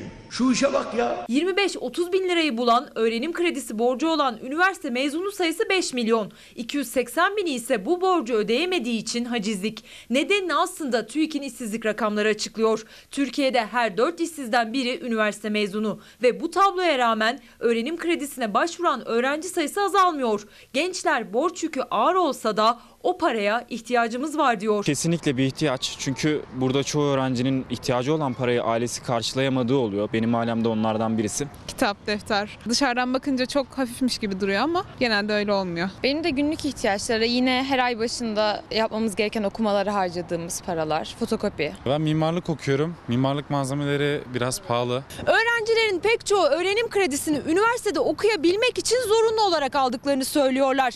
Peki mezun olduktan sonra bu borcu nasıl ödeyecekler? İşte gençleri en az işsizlik kadar kaygılandıran bir başka soru da bu. Ödenmesi gerekiyor da iş bulmak da zor bir şey. Burs istiyordum. Burs çıkmadığı için kredi de almamaya karar verdim. Gelen faizlerin çok olduğunu düşündüm. Yani bir hesap yaptım. Bir alıyorsam 3 ödeyecektim, 4 ödeyecektim. Şu işe bak ya. Ya burslar genelde karşılıksızdır devletin verdiği burslar. O zaman burada bir başka tercih tabii gündeme gelecektir. Kredi olayı ya kalkacaktır, sadece burs verme noktasına gidilecektir. Cumhurbaşkanının açıklamaları CHP'nin faizler silinsin diyerek verdiği kanun teklifi. Milyonlarca borçlu üniversite öğrencisi ve mezununun gözü atılacak adımda. Tabii Latife Soysal var. Her sabah bizimle birliktedir. İsmail Bey Mehmet Barlas'ı önemsiyorsunuz diyor ve bir eleştiri de getiriyor. Saygı duyuyorum. Eleştirilere her zaman açığım. Ama ben her gün en az 5 bazen 6-7 yazardan alıntılar yapmaya çalışıyorum. Tabii bir gazetenin hükümeti çok destekleyen bir gazetenin baş yazarı Mehmet Barlas önemsiyorum gayet tabii. Ve orada varlık vergisini yeni değerli konut vergisi, varlık vergisi diyenler de var ya bunu eleştirince önemli bir yazıdır Latife Hanım. Ama eleştirinize saygı duyuyorum. Bir günden bir haber daha gelsin. Yuva eğitimi de Diyanet'e teslim. Diyanet'e bağlı dini vakıflara ait yuva sayısı son 3 yılda tam 3,5 kat artarak 2500'ü geçti. Eğitim alan 4-6 yaş arasındaki çocuk sayısı ise 4,5 kat artışla 95 bine yaklaştı. Bugün Cumhuriyet Gazetesi'nde İpek Özbey, biliyorsunuz Hürriyet'ten ayrıldı Cumhuriyet'e geçti, bir röportaj yapmış. Tam yeri ve zamanı geldi. Kısacık bir özet de oradan yapayım. Biraz sonra eğitim haberlerinde sizlere anlatacağım. Daha sonra kıdem tazminatına ilişkin haberler var. Asgari ücret, esnaf, üretici ve sırada kıdem tazminatı var. Ayrıca Bursa'ya, Gümüşhane'ye götüreceğim sizleri. Çevre sorunları konusunda da sizleri haberdar etmek istiyorum. Niyet Şer'i İslam Devleti kurmak. İpek Özbey'in röportajı. İlahiyatçı ve hukukçulara göre her alana dini kurallar yerleştiriliyor. Affedersiniz. Atatürkçü ilahiyatçı Cemil Kılıç, faizsiz finans kurumlarının denetimlerinin şer'i hükümlere bağlanmasına ilişkin bir kısım çevrelerin ulaşmak istediği siyasi bir sistem var. Şer'i bir İslam devleti kurmak veya devleti dönüştürmek arzusu olduğu anlaşılıyor dedi. Tarihte tek İslam olmadığını belirten Kılıç'a göre malum çevrelerin esas aldığı egemenlerin lehine yorumlanmış olan İslam. Bugün bazı cemaat ve tarikat liderlerinin Diyanet'ten maaş aldığını anlatan Kılıç, kamuoyu bilmez. Bazıları Diyanet'in memurudur. Gülen de va- vaizdi. Bakın terör örgütü elebaşından da bahsediyor. Gülen de vaizdi diyor. Maaş alıyordu. Diyanet amacından saptı. Cibuti'de bile cami yaptılar. Türkiye tarihinde olmadığı kadar Araplaştırılmak isteniyor. İstiklal Marşı bile Arapça okunuyor diyor. İşte önemli konuşulacak manşetlerden bir tanesi. Sosyal medyada oluşan gündeme de bir bakmak istiyorum. 23 Aralık'ta İsmail Küçükkaya Demokrasi Meydanı'nda işte bakın bu. Bursa Ovası'na hayat veren göl kurudu. Acaba, acaba diyorum, az evvel okula yolladığımız çocuklarımız veya biraz daha büyüdükten sonra okula gidecek çocuklarımız, acaba bizler ileride onlara böyle dereleri görül görül akan, ormanları, ağaçları olan, Almanya'da her kentte olduğu gibi parklarda böyle yürüyebildiğiniz, böyle güzel bir ülke mi bırakacağız? Yoksa ormanları kesilmiş, dereleri kurumuş, gölleri, bakın Bursa, gölleri de böylesine harap olmuş bir ülke mi bırakacağız? Hangisi? Tarım arazilerine can veren Atatürk'ün çiftçi sulama yapsın diye yaptığı baraj kurudu. Bir diğer suları çekilen baraj gölünde su altında kalan evler ortaya çıktı. Yurdun dört bir tarafından suları çekilmiş göl ve gölet haberleri gelmeye devam ediyor. Gümüşhane'nin Torul ilçesindeki Torul Baraj Gölü'nde su seviyesi yaklaşık 40 metre çekildi. Harşit Çayı üzerinde enerji üretimi amaçlı yapılan Torul Barajı ve Hidroelektrik Santrali Gölü'nde yağışsız geçen yaz ve sonbahar mevsiminin ardından içler acısı manzaralar ortaya çıktı. Baharın e, Nisan ayında kar yağmur yağdığı zaman karlar eriyip su yükselmeye başlıyor. Bir üç ay buranın dolu oluyor. Öteki aylar hep boş ol, oluyor. Geçtiğimiz yıllarda bu tarihte burada masmavi bir baraj gölü vardı. Ancak bu yıl sular altında kalmış yapılar ve topraktaki derin çatlaklar gözle görülebiliyor. Bursa Kestel'deki Gölbaşı Barajı'nda da durum benzer. Baraj gölünün sularıyla dolu olması gereken arazide çatlamış toprağın üzerinde kala kalmış kayıklar var. Göl başımızda kalan su bu. Buyurun. Yakında bunu da bulamayacağız. 1933 yılında Mustafa Kemal Atatürk tarafından yaptırılan barajda kuraklığın boyutu korkuttu. Kestel Ziraat Odası Başkanı Eyüp Kılıç, kuraklığın tek sebebinin yağışsız geçen günler olmadığının altını çizdi. Bu fabrikalar yokken, bu tarım alanları komple tarım alanı iken bu gölet bizim başımızdan taşıyordu. Tarım alanlarımızın daralmasına rağmen, kısalmasına rağmen şu anda az bölgede tarım yapmamıza rağmen bu su yine yetmiyor bize. Ne oldu da yetmiyor bu su bize? Gürsu, Kestel, Yıldırım ve Osman Gazi ilçelerinde tarım arazilerini sulamak için kullanılan barajda yaşanan kuraklık dehşete düşüren boyutlara ulaştı. Ziraat Odası Başkanı Kılıç, sanayi kuruluşlarının su kullanmasını gerekçe gösterdi. Bu kapakların kapatılması gerekiyor. Buradan sanayiye su verilmemesi gerekiyor. Sanayici su verilecekse devletimiz, koskoca devletimiz var. Bulsun onlara bir kaynak aktarsın. Kalk dedim sanayici kardeşim sen bu suyu kullan desin. Yani e, tarımsal sudan e, sanayiye su veriyoruz bugün. Yani sanayi, biz sanayinin düşmanı değiliz. Tabii ki sanayi olmazsa olmazımız bizim. Çiftçi, su kullanımıyla ilgili politikanın değiştirilmesini talep etti. Evet az evvel sizlere anons ettim. Bana arkadaşım soruyor. Eray da soruyor. Abi diyor Hazreti Ali'nin Hazreti Ali'nin sözünü hatırlatacaktım diyor. Bir arkadaşım da o çevre ile ilgili haberlerden bahsetmiştim diyor. Onlardan da bahsedeceğim. Hollanda'daki Ali Güven arkadaşımızın Hollanda hükümetinin davetiyle gittiği ve karışık plastikten üretim yapıyor ve devlet ona teşvik veriyor. Türkiye'de onu kim anlayacak? Kim anlayacak? Adam gitmiş Hollanda'da patent almış. Şimdi Amerikalılar ve Avrupalılar da onun peşinde. Ha Eray da şeyi soruyordu Hazreti Ali.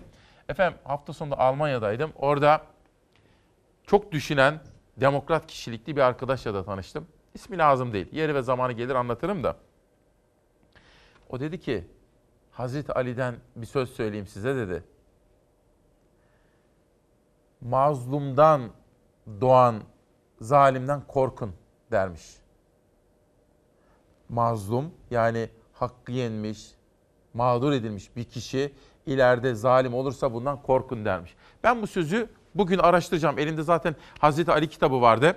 Okuyacağım. Hatta sonra Hüseyin Hatem hocama da bir soracağım. Bulursam sizlere manasını da anlatacağım. Bir başka sefer kim sormuştu bunu bana bakalım. Eray kardeşim teşekkür ediyorum. İşte bizim programımız böyle. Yazılı bir metin üzerinden değil de spontan olduğu gibi konuştuğumuz zaman bazen uçup gidiyor. Hatırlatan Çalarsat ailesine de teşekkür ediyorum. Sırada kıdem tazminatı haberi var. Erime %33. İşveren asgari ücretteki artışın 5 yılda 4 kez enflasyonu aştığını savundu. Asgari ücret haberini az evvel sunmuştum. Sıra geldi.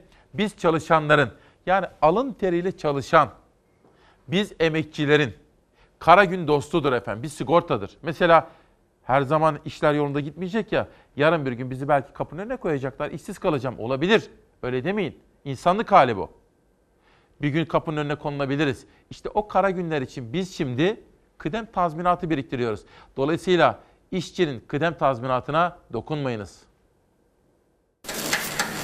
Kıdem tazminatı bizim birikmiş emeğimizdir. Kıdem tazminatı son kalemizdir. Kıdem tazminatı kırmızı çizgimizdir diyoruz. İşçi sendikalarının kırmızı çizgimizdir diye tanımladığı kıdem tazminatı tartışması yeniden alevlendi. Kıdem tazminatının fona devredilmesi bir kez daha gündeme geldi. Çalışma Genel Müdürlüğü raporunda mevzuat çalışmaları devam ettirilecektir denildi. Diskin tavrı yine netti. Kıdem tazminatımızın fona devredilmesi yoluyla ortadan kaldırılmasına, hakkımızın gasp edilmesine işçiler olarak, disk olarak hiçbir biçimde onayımız söz konusu değildir. 31 Mart yerel seçimlerinin ardından Hazine ve Maliye Bakanı Berat Albayrak'tan gelmişti kıdem tazminatı açıklaması. Ayrı bir fon oluşturulacak, kıdem tazminatı bu fona devredilecek, tüm çalışanlar da zorunlu bireysel emeklilik sistemine dahil edilecekti. Tepkiler gecikmedi. BES ile entegre kıdem tazminatı fonunda toplanacak. Kıdem bizim kızımızın çeyiz parası, oğlumuzun düğün parası. Kıdem 17 milyonu ilgilendiriyor. Kıdemle ilgili olumsuz bir şey yaparlarsa inanın 2 saatte 1 milyon 300 bin kişi toplarız. Kıdem tazminatı bir işveren sorumluluğudur. Dolayısıyla kıdem tazminatının işverenle bağı kopartılırsa, herhangi bir biçimde fona devredilirse bu hakkın ortadan kaldırılması anlamına gelir. Yani kıdem tazminatının gasp edilmesi anlamına gelir. IMF'de son 3 yıldaki tüm raporlarında yer verdi kıdem tazminatı reformuna. Son açıklanan yeni ekonomik programda ise kıdem tazminatı ile ilgili değişiklik hedeflerine yer vermemişti hükümet. Tamamlayıcı emeklilik sistemi kurulacağını açıklamıştı. Geçtiğimiz günlerde yapılan ilgili bakanlıklarla işçi ve işveren örgütlerinin katıldığı ulusal istihdam stratejisi toplantısındaysa kıdem tazminatı düşüncesinin masadaki yerini koruduğu ortaya çıktı. Kıdem tazminatı işçinin güvencesi mevcut durumda işçi işten çıkarıldığında ya da emekli olduğunda kıdem tazminatı işveren tarafından anında ödeniyor. Eğer yeni sistem hayata geçerse işçi kıdem tazminatını alabilmek için emekliliğini beklemek zorunda kalacak. Yani 65 yaşını doldurması gerekecek. İşte bu yüzden işçi sendikaları kıdem tazminatının fona devredilmesinin tartışılmasına bile karşı. Hiçbir biçimde kıdem tazminatının fona devredilmesi tartışmalarının içerisinde olmayacağız. Kıdem tazminatı fonu tartışmasına disk kapalıdır. Aydın'dan bir annem aradı beni hafta sonunda. Açtım. Evladım dedi bizim sesimizi bir tek sen duyarsın. Duyurur musun dedi. Annem dedim duyuracağım onun sesini. Bu arada Önder Sürenkök ve bütün Fenerbahçeli dostlar biraz daha bahset diyorlar. Erken saatlerde bahsettim ama oradan da bahsedeceğim ama bir saniyenizi alacağım. İsmail Bey benim kızım 10 yaşında. Bana anne arsa alalım ve hep ağaç dikelim. Sen, babam, ablam ve ben komşularımız hasta olmasın. Yağmur hep buraya yağsın, bereket olsun diye söylüyor. Ülkemiz çevreye yönelsin, temiz havaya yönelsin, tarıma yönelsin. Emine Arslan Twitter'da bana böyle bir görüş paylaşmış efendim. Aydın'a gideceğiz ya jeotermal için. Efendim ben tabii katılamadım maalesef ama Harman Radyo ülkemize kattığınız değer ve çalışmalardan dolayı teşekkür ederiz dedi. Ödül töreninde yılın en iyi sabah haberi seçildik. Sizlere de Çalar Saat ailesine teşekkür ediyorum. Takdir edenlere de teşekkür. Fenerbahçe maçı. Dün Almanya'dan dönüyordum. Havaalandaydık. İlk yarısını izleyecek kadar vaktim vardı. Cep telefonundan açtık. Zaten orada havaalanında bizim gibi bekleyen bir Türk aile daha vardı. Onlar da laptoptan açtılar. İlk yarısını izledik. Ben bir Beşiktaşlıyım biliyorsunuz. Önemli bir maç. Tam da Rıza Çalınbay'ın yiğitlerinin berabere kalıp 2 puan bıraktıkları lider. Lider Sivasspor'un 2 puan bıraktığı. Tam da Galatasaray'ın ligin sempati şampiyonu Göztepe Spor'a yenildiği haftada hangisi kazanacaktı? Doğrusu söyleyeyim. Maçı izledim ilk yarıyı. Fenerbahçe çok atak ve baskılı oynadı. İkinci yarısında geldim sabah yolda başladım sonra izledim. Kanaatim şudur bana da soranlar var. Bir kere Fenerbahçe'yi başkanından malzemecisine bütün taraftarına kadar canı gönülden kutluyorum. Bizim Amerika'da Ozan Köknar'a kadar hepsini canı gönülden kutluyorum.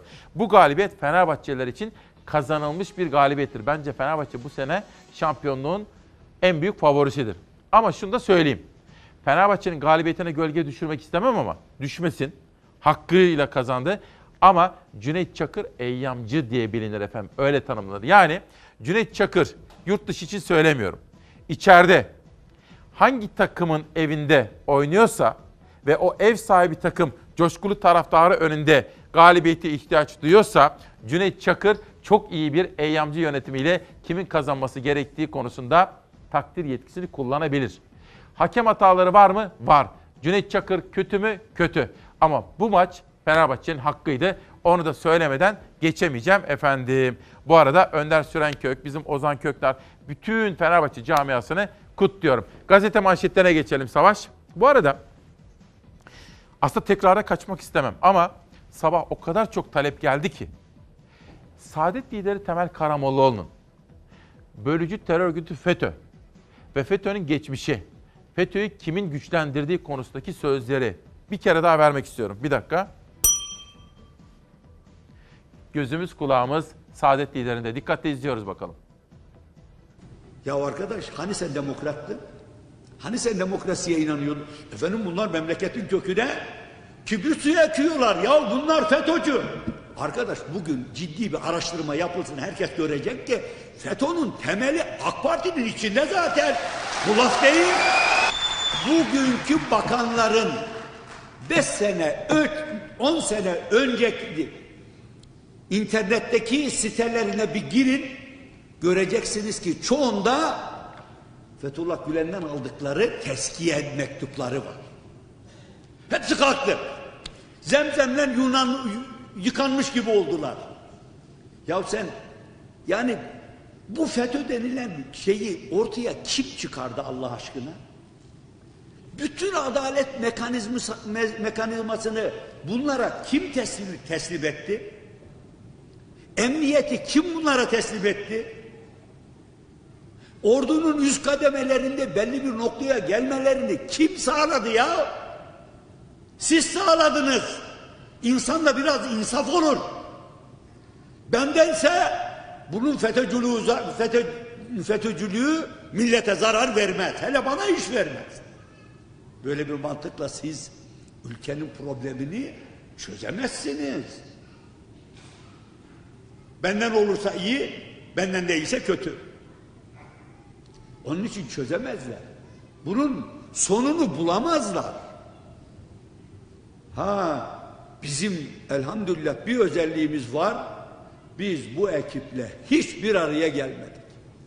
Hiç 50 senelik siyasi hayatımızda bizimle bir araya gelemeyen tek grup bunlar oldu. Herkes biliyor bunu. Ama ben size şunu da söyleyeyim. E bundan yaklaşık bir sene önce İstanbul İl Başkan Yardımcımız bir avukatı gece partide toplantıdan çıkarken aldılar. Altı ay hapiste tuttular. Altı ay. Neden? Efendim bu telefonlarında bilmem ne baylok varmış diye. Ya bu adam sizden yıllarca önce FETÖ'yle mücadele eden bir adam. Sonra ne oldu? Tamam çıktı. Yattığı altı ay yanına kar kaldı. bir takım sorular soruyor ve mesela FETÖ'yü kim güçlendirdi diye soruyor, soruyor, geçmişi hatırlatıyor. Sonra diyor ki bunlar zemzemle yıkamışlar diyor. Cuma günü sizlerle vedalaştım. Sonra yola çıktım. Ver elini Almanya. Zaman zaman haberlerini vereceğim. Telefonum çalıyor. Telefonda Leyla annem diye. Şimdi benim telefon kaydıma bir baktığınız zaman böyle yüzlerce anne var. Leyla anne, Çalar Saat annesi, Muhteşem anne, kendi anne böyle. Leyla anne, evladım dedi sesimi sana duyurmak istiyorum. Hatta şimdi. Leyla anne günaydın. Günaydın İsmail Bey oğlum, günaydın. Merhaba Leyla anne. Siz kimsiniz Merhaba. ve nereden bizi arıyorsunuz? Buyurun. Ben Aydın Kızılcaköy'den arıyorum, Efeler'den. Adınız Leyla Hanım, soyadınız? Çiyenşet. Peki. Beni neden aradınız annem? Benden ne istiyorsunuz? Buyurun. Ben senden ne çok. Bizim burası köyümüz, Kızılcaköy Efeler, küçücük bir köy alanı var. Burayı liste yapmak istiyorlar. 110 tane kuyu yapmak istiyorlar. Bu Ege bölgesinin en büyük santralini yapmak istiyorlar. Biz, burası bizim yaşam alanımız çocuğum. Biz burada e, yani hayvan çiftliklerimiz, incirimiz, e, bizim incirimiz e, dünyada birinci yani zeytinimiz. Ya bunları yok etmek istiyorlar. Bunlar çöl etmek istiyorlar. Biz onlara karşıyız. Ondan biz 18 aydan beri çadırda oturuyoruz. Bizi bir de muhatap olan yok. Ben seni onun için aradım. Siz siz Yani çadırda çocuğum. mı kalıyorsunuz Leyla anne? Tabii biz gündüz tarla işimizi yapıyoruz. e, Ev işimizi yapıyoruz. Gece saat 12'den çadırda bekliyoruz. Nöbet tutuyoruz çocuğum. Neden Yani nöbet tutuyorsunuz? Jeotermal istemiyor musunuz orada? Jeotermal istemiyoruz. Biz çocuğumuzun, çoluğumuzun sağlığı için, gelecek nesillerimizin bir, bir, bir avuç toprak bırakmak için nöbet tutuyoruz çocuğum. Peki annem size gelip anlatmıyorlar mı? Bak bunu şunun için yapıyoruz, bunun için yapıyoruz. Size bilgi vermiyorlar mı? Hiç hiç duvardan ses geliyor çocuğum. Hiç kimseden ses gelmiyor. Peki Ankara size ne yapsın? Sesinizi duyuralım. Ne bekliyorsunuz onlardan? Ne istiyorsunuz? Biz onlardan ne istiyoruz? Biz biz böyle yaşamak istiyoruz. Biz jeotermal istemiyoruz. Biz çünkü e, şu Germenci'nin Andüllüsünü gezdik. Jeotermal olan her yerleri gezdik. Yani her yerler mahvolmuş. Çöle dönüşmek üzere. Biz de çölde yaşamak istiyoruz. Çünkü çocuğum bizim geçim kaynağımız bu geçim. İnsanların beşer altışer dönüm tarlası var. Onlarla çoluğunu çocuğunu okutuyorlar, çoluğun çocuğunu büyütüyorlar, evlendiriyorlar.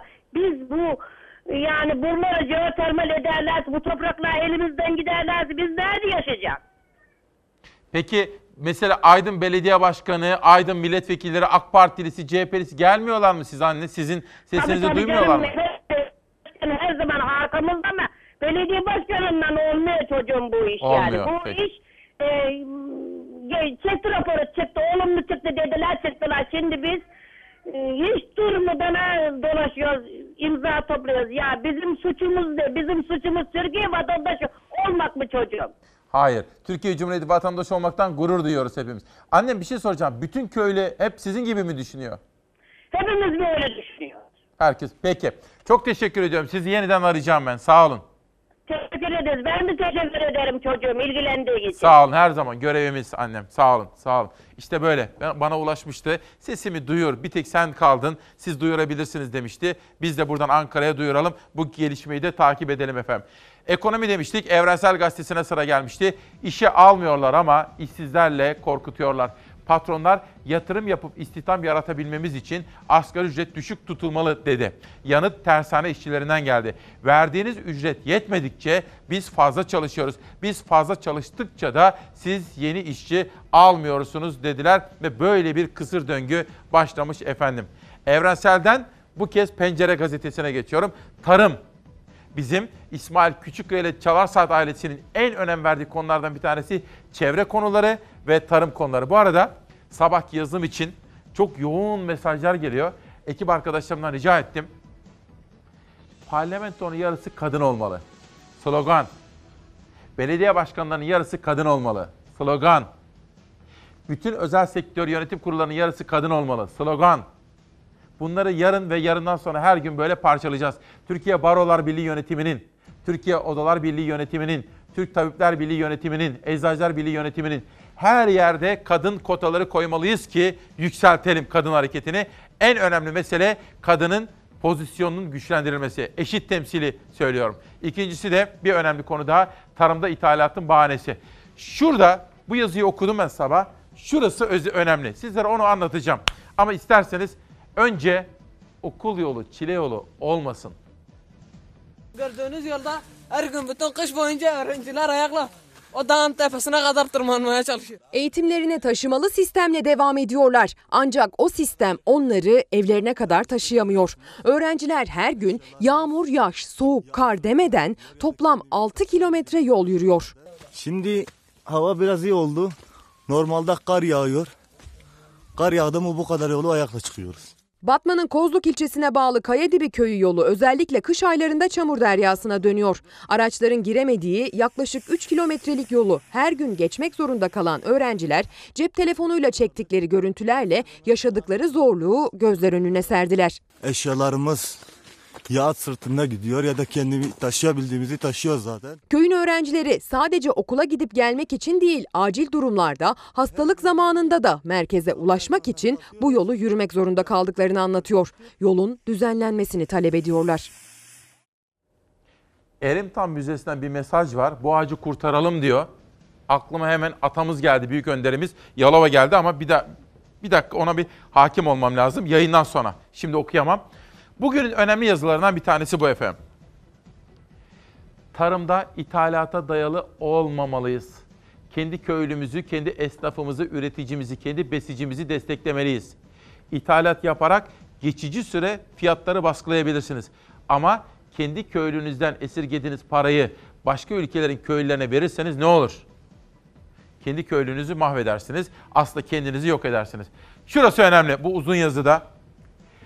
Tarımdaki ithalat dahilde işleme rejimi kapsamını çoktan aştı. Patates, soğan, sarımsak, saman, mercimek, fasulye, mısır, soya, elma, kırmızı et, canlı hayvan, sebze tohumu ve daha birçok ürün dahilde işleme rejimi kapsamında değil. Tüketim için ithal ediliyor. Bakın Türkiye tüketim için patates, soğan, sarımsak, saman, mercimek, fasulye, mısır, soya, elma, kırmızı et, canlı hayvan, sebze tohumu ithal ediyor. Tarımda uygulanan yanlış politikalar, Plansızlık sonucu bu ürünler ithal ediliyor. Öyle ki geçen yıl soğan patates ithal etmek durumunda kaldık biliyorsunuz. Bu yıl üretim fazlası olduğu için üretim zararına satmak zorunda kaldı üretici. Ali Ekber Yıldırım yazıyor. Efendim herkes uyandı mı? Ali Güven savaş versene. Efendim bakın. Plastik var ya plastik. Çöp. İKSV'nin bu seneki Bienalinin kapsamındaydı. Plastik yok olmuyor. Koç grubunun toplantısına gitmiştim. 2020 yılına kadar plastik kullanımını minimuma indirmeyi planlıyorlardı. Hollanda'da bir Türk'le tanıştım. ODTÜ Kimya Mühendisliği mezunu Ali Güven, Ali Hakan Güven. Türkiye'de tabii kıymetini kim anlayacak onun? Oo, Hollanda hükümeti çağırmış bizim ODTÜ'den mezun kimya mühendisimizi. Demişler ki ya sende bir teknoloji varmış. Neymiş bu? Plastik var ya karışık plastik çöpten çıkıyor. Atsan atılmaz, satsan satılmaz. Yok olmaz. Ali Güven bir teknoloji geliştirmiş, patentini almış. Hollanda bunu davet ediyor. Bakan görüşüyor. Fotoğraflarını gördüm, videolarını gördüm. Diyorlar ki sana ton başına getireceğiz. Hollanda'da toplanan karışık plastiği vereceğiz. Ton başına 200 euro da para vereceğiz. Sen bunu işle, üret, o üretimi de satın, satabilirsin. Şimdi o patentle Amerika, İngiltere, Almanya hatta askerler bazı örnekler verdi. Mesela NATO peşinde. Ali Güven. Çünkü o atıktan ürettiği, plastikten ürettiği paletler var. O paletler bombaya ve mayına karşı da etkili olacak bir şekilde palet haline getirilebiliyor. İnanamazsınız. Ama Türkiye'de onun kıymetini kim anlayacak? Hollanda anlamış.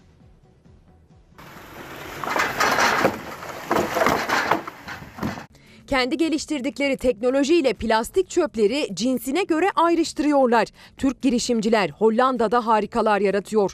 Ayrıştırdıkları plastikleri geri dönüştürüp yeniden kullanıma sunuyorlar. atık karışık plastiği ya da ayrıştırılamayan plastiği işleyecek başka bir teknoloji yok. Bu dünyanın her yerinde sorun aslında. çok Çevre büyük sorunu. Ali Güven ve ekibi dünyada bilim insanlarının yapamadığını yaptı. Plastik çöpleri cinsine göre ayrıştıran teknolojiyi geliştirdi. İsmail Küçükkaya'nın yerinde gördüğü tamamen Türkiye üretimi sistem asla yok edilemeyen plastik çöpleri ekonomiye geri kazandırıyor. Karışık plastik aslında başka bir şeye yaramıyor. Yaramıyor. Ve yok edilemiyor. Yok edilemiyor. Sadece ya yakılabiliyor ya gömülebiliyor. Elle veya teknolojik yöntemlerle çok yüksek maliyet gerektiren plastik çöpleri cinsine göre ayırma işlemini geliştirdikleri teknolojiyle ulaşılabilir hale getirdiler. Girişimciler Hollanda'nın plastik çöplerini yeniden kullanılır hale getiriyor. Çöplerden çıkan karışık plastik. Bunlar ham maddeniz mi oluyor? Evet biz bunları e, geri kazanımını. Plastikler toplu olarak ayrılıyor. Yalnız bunlar cinslerine göre karışık bir malzeme. Daha sonra bu karışık plastik işte pet şişe, poşet veya diğer plastiklere ayrılarak geri kazanım tesislerine gönderiliyor. Bizim teknolojimiz, patentli teknolojimiz bunu ürüne dönüştürüyor. Yüze yakın ülkede patentini aldıkları bu ayrıştırma yöntemiyle adeta imkansızı başardılar. Hollanda hükümeti bu teknolojinin önemini fark etti, Türk girişimcileri davet etti. Gelin bizim plastik çöplerimizi geri dönüştürün dediler, üzerine para verdiler. Bu yer plakası, zemin plakası denen ürünler inşaat alanlarında eee, kullanılıyor. Kamyonların çamura batmaması için yerlere seriliyor. Ali Güven ve ekibi Hollanda devletinin teşvikiyle kolları sıvadı bir tesis kurdu. Plastik çöpleri yoğunluk seviyelerine göre ayıran bu sistemle taşıma paletleri, rögar kapakları, zemin kaplamaları üretiyorlar. Gelecek yıl Hollanda'da ikinci bir tesis açmaya hazırlanıyor ekip. Ayrıca Almanya, Belçika, İngiltere, Amerika Birleşik Devletleri, Katar, Suudi Arabistan ve Birleşik Arap Emirlikleri ile görüşmeleri sürüyor.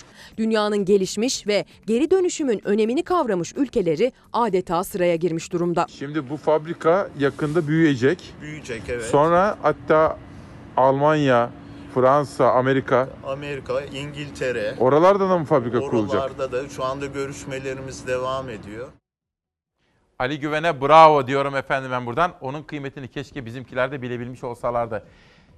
Yeni hayatlar, yeni karakterler. Ya kitap okuyacağız, bakın Mustafa Hüseyin Uslu Hayat Bağları ya da sinemaya gideceğiz.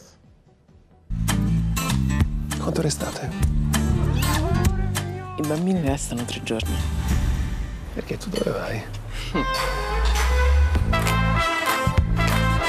Bir kez daha dramı, komediyi ve ironiyi bir araya getirdi. Hayranlarının merakla beklediği yeni filminin şarkısını eşsiz sesiyle Sezen Aksu yorumladı. Dünyaca ünlü yönetmen Ferzan Özpetek'in son filmi Şans Tanrıçası İtalya'da vizyona girdi. Sette alla dodicesima, diviso. Sette alla quarta sette all'ottava? La Dea Fortuna, Şans Tanrıçası'nın vizyon öncesi Roma'da basın gösterimi gerçekleşti. İtalyan basınının yoğun ilgi gösterdiği gösterimde filmin başrol oyuncuları yer aldı. Ferzan Özpetek'in gözde oyuncusu Serra Yılmaz da ekipteydi. Zamanla değişen uzun soluklu ilişkileri merkezine alan Şans Tanrıçası Ferzan Özpetek'in 13. uzun metraj filmi. Sandro, Martina! Filmlerinde kendi yaşadığı hikayelerden yola çıktığını dile getiren Özpetek, şans tanrıçasının konusundan ve ortaya çıkışından bahsetti. Yengesiyle yaptığı bir telefon konuşmasının filmin hikayesi üzerindeki etkisini anlattı. Bana da bir şey olursa e, bizim benim çocuklarla bizim çocuklarla sen ilgilenir misin? Sen e, onlara lütfen sen oraya gelirler, sen sizle beraber olurlar demesinden çıkıyor. Yani orada başladı. Hikayeyi orada düşündüm. Şans tanrıçası için aldatıldık şarkısını yorumlayan Sezen Aksu ile görüşmesini de basın mensuplarıyla paylaştı Özpetek. Filmin tanıtım müziği de bu parça oldu dedi. Mettiamoci ancora di più nei guai.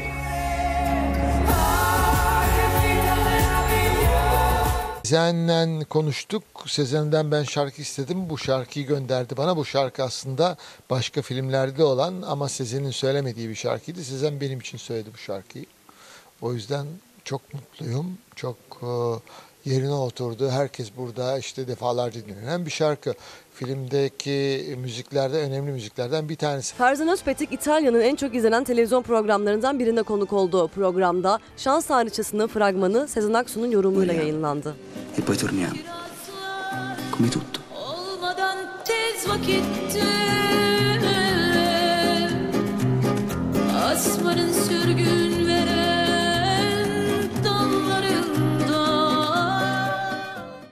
Ve işte kitaplar Kübra Duran Ekici yeni çıkan kitabıyla Çalar Saat'te.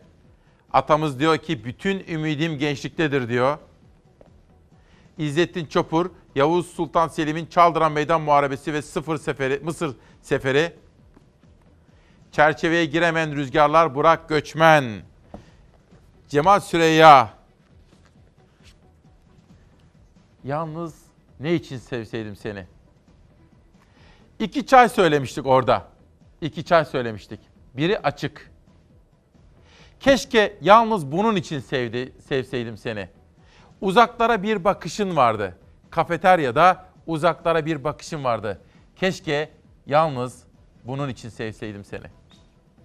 Evlerinin örgü yonca, yonca kalkmış boyunca. Günaydın güzel konuşan, ince düşünenler.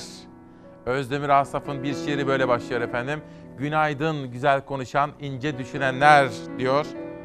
İsmail Küçükkaya ile yeni bir hafta ama yılın artık son günlerindeyiz. Kitap okuyacağız bol bol.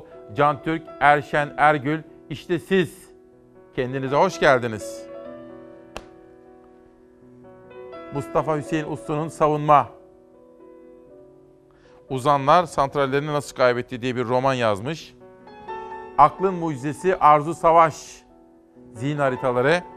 Diyor ki, Günaydın güzel konuşan, ince düşünenler. Halden anlayanlar, halden anlamak. Günaydın sevenler. Düşeni kaldıran, ağlayanı güldürenler. Düşeni kaldıran, ağlayanı güldürenler. Günaydın. Yaşamayı bilenler, günaydın.